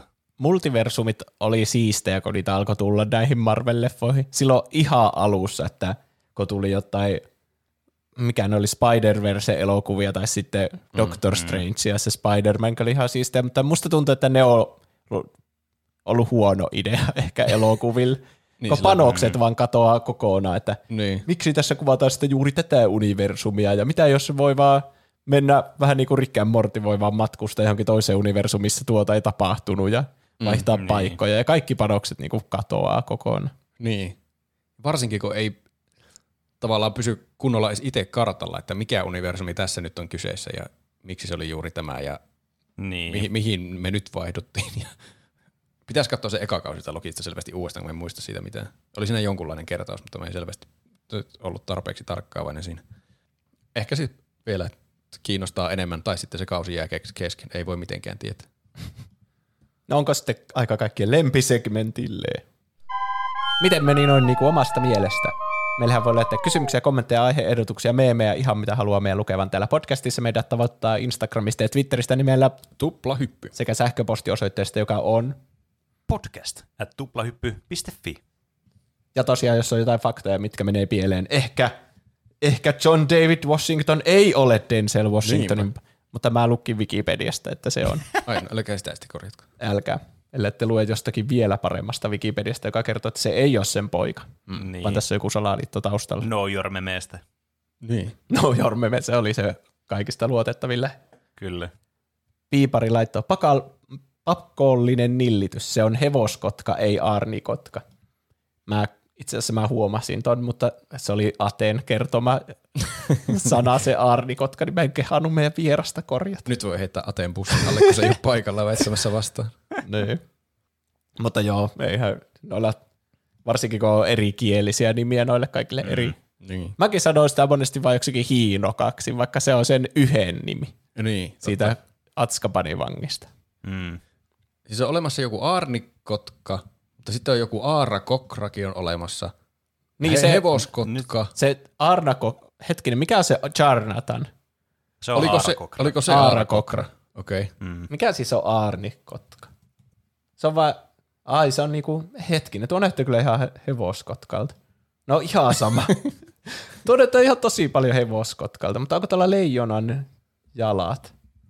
Ja sitten Mä verrataan... nyt, joo, jotenkin se liittyy siihen, että Ehkä. minkälainen ruumis niillä on, mutta mä en nyt muista tarkalleen näitä. Niin Hevoskotkalla on kaviot tuolla takajaloissa. No, joku tommonen ero niillä sitten on varma. Mm. Ja mitä muita viestejä, aiheehdotuksia meillä on tullut ja muuta. Instagramissa tuli viesti, moi, oon kuunnellut teidän podia varmaan kolme vuotta tai enemmän, mutta halusin, haluaisin tietää teistä enemmän. Voisitteko joskus tehdä jonkun Q and A-tyyppisen jakson? Teette myös sup, super ihania jaksoja. Me ollaan Kiitos. ainakin joskus niissä synttärijutuissa otettu Niin. Q&A. Niin ollaan. Jep. Ja meillä on viikon päästä itse asiassa tuo niin, viisivuotispäivä meidän ekasta jaksosta. Onko? Oho, Joo. Tämä tuli minulle aivan yllätyksenä. niin tuli. niin mullekin. Pitääköhän siitä rakentaa joku erikoispektaakeli sitten. Ehkä. Vieläkö on kysymyksiä, mihin ei ole kuuntelijat saanut vastauksia meidän Niin, elämästä? musta tuntuu, että varsinkin kun me ollaan alettu tekemään noita pre-showta ja kaikkea, niin me kerrotaan mm. vaan kaikki, mitä meillä mieleen juolahtaa ja Niin. yritetään suoraan kaivaa niin kuin kaikki mahdollinen kerrottavaksi, mm. mutta ehkä jotain semmoisia nippelitietoja meistä vielä halutaan Niin, tietää. jep. Ei ole ikinä kerrottu. Ne on kyllä ihan hauskoja ne kieltämättä. On kyllä. Sitten tuli viesti, no tälläkään ei ollut nimimerkkiä. Keksipä Pene äkkiä kaksi nimimerkkiä. Hullukokki Vesuviukselta. Joo, se oli Ja- tuo äsken. Oli. Joo, ja tämä on, tää on sitten tekstiilianomalia. Tekstiilianomalia kirjoittaa, hei, Juuso kertoi jossakin jaksossa, kuinka oli katsonut hyvän kauhuelokuvan, mutta en nyt millään tahdo sitä muistaa kautta löytää, mikä sen nimi oli. Riippuu siitä, kuinka kauan siitä on, kun mä sen kerroin. Joskus sä puhuit ainakin siitä Smileista. Uu, se oli hyvä. Sma, tänä vuonna, se mä katsoin ehkä viime syksyn. Joo, Onko tämä niin kauan? mun mielestä se oli viime vuonna. Oho. Tänä vuonna mä oon katsonut Meganin, joka oli se robottinukke, josta tuli kauhuelokuva. Mm. Ah. Ja sitten se Nope, joka oli se Jordan Peelin, se UFO-elokuva. Sen mä katsoin vähän vasta. Tai on siitäkin varmaan pari kuukautta. Joku noista, mutta Smile oli mun mielestä paras ehkä viimeaikaisista kauhuelokuvista. Se oli oikeasti tosi pelottavakin. Mutta saattaa olla Nope myös. Hmm. Sekin on hyvä omalla tavallaan. Ja sitten mä katsoin, mitä on Spotifyn kautta, kun sielläkin pystyy kommentoimaan niitä jaksoja. Ah. Ho, Mutta mä harvoin muistan lukea niitä, niitäkin tulee joka viikko kuitenkin. Oli, mä en tiedä, nämä on jon- jonkun nimellä vaan, niin mä en kehtaa näistäkään lukea tätä. Okei. Okay. Mutta vaikka viime jaksoa kommentoitiin, hyvä jakso, voitteko tehdä videon Pixie Worldsista? PS, ootte parhaita, saa mainita jaksossa. Mainittiin. Mainittu. Mikä on. Pixel Worlds? En edes tiedä. Hmm. mun täytyy Tehdään. sanoa, että mä en myöskään tiedä. Se on varmaan joku peli. Pixel Worlds is a free-to-play online MMO sandbox indie game that lets you create, play, craft and build. Have unique adventures, get gems, play with friends, piste, piste, piste. Ja sitten toinen kommentti oli vaan, Atte, yes! No niin. Atte oli jo odotettu paljon ja se näkyy kyllä kaikille, kaikissa Discord ja muissa kommenteissa, että Kyllä. mitä kyllä. sitä verrattiin johonkin kuninkaan paluu ja kaikkea tämmöistä. ja niin kuin me, jotka tehdään tätä joka viikko, ei oltaisi mitään. Ja sitten kun tulee Atte toista kertaa, niin kuningas on palannut. Mutta se oli kyllä täytyy olla. Se oli kyllä. tosi hauska. Atella on mukaan. suo- suosion täyteinen fanijoukko. No on. Mutta joo, Patreonistakin pitää puhua vielä jotain. Niin, näinhän se on. Patreon on tämä meidän alusta, tai siis se ei ole meidän alusta, mutta me käytetään tätä Patreonin alustaa mahdollisuutta siihen, että meitä voi tukea siellä ja kuuntelijat voi laittaa meille kuukausittaisia ää, rahallisia kompensaatioita meille sitten tästä, että me tätä viikoittain tehdään ja me annetaan sitten vastineeksi teille vähän ekstra sisältöä muun muassa ö, mainosarkiston muodossa sekä jo suorastaan niin kuin timanttisen pre-show-aineiston muodossa, mistä äsken jo vähän mainittiinkin, missä puhutaan niitä näitä. Muun muassa tänään puhuttiin siitä, kuinka Juuson hammaslääkärikokemukset ovat oudompia ja oudompia kuin koskaan aikaisemmin. Sekä Roope. Mitä Roopelle tapahtui? Mitä? Onko tuolla joku mielenkiintoinen, a- mielenkiintoinen, outo auto? Mitä tapahtuu seuraavaksi? Multiversumi? Onko se, niin kyllä, totta. Miksi Pene Ja- ei saa nukuttua öisin? Näin on. niin. Kuka avaa Kaikki valot tämä. hänen ke- ma- kylpyhuoneessaan tai jotain? jotain sinne päin. Mutta jos lahjoitatte meille 10 euroa tai enemmän, niin saatte teidän nimimerkkinne tähän näille taajuuksille kuunneltavaksi, ja minäpä nyt niitä lukaisen täältä läpi. Kiitos kaikille tuottajille. Eli seuraaville henkilöille. Freesi. Vesi hiisisi hiisi hississä vauhvi. Katsokaa Stargate. Mr. Arctic 197. Suuri Pieru. Huldanen. Hissiin juuttunut tuplahypyn rahoissa uiva ja naamanvaippaa käyttävä ui- jumalasta seuraava Mr. Ukko suuri suurempi iso seuraava tuot. Saiman Nurppa. Kas. 6 V. Kusimuna. Helena. Nahka Sikari. Eni Maaria. Styrre. Moussi. Tumppitsone. Larzo. Massiivinen Pökäle. Keetor. Laitapuolen Kulli. Emi Barbie. Peruna Kiisseli. Siellä. Jafar, rahalähetykset Nudelle selvitetty, lopputuloksena Roope ja Juusto ovat hävyttömiä pervoja ja peniä ei osallisena tutkinta päättynyt.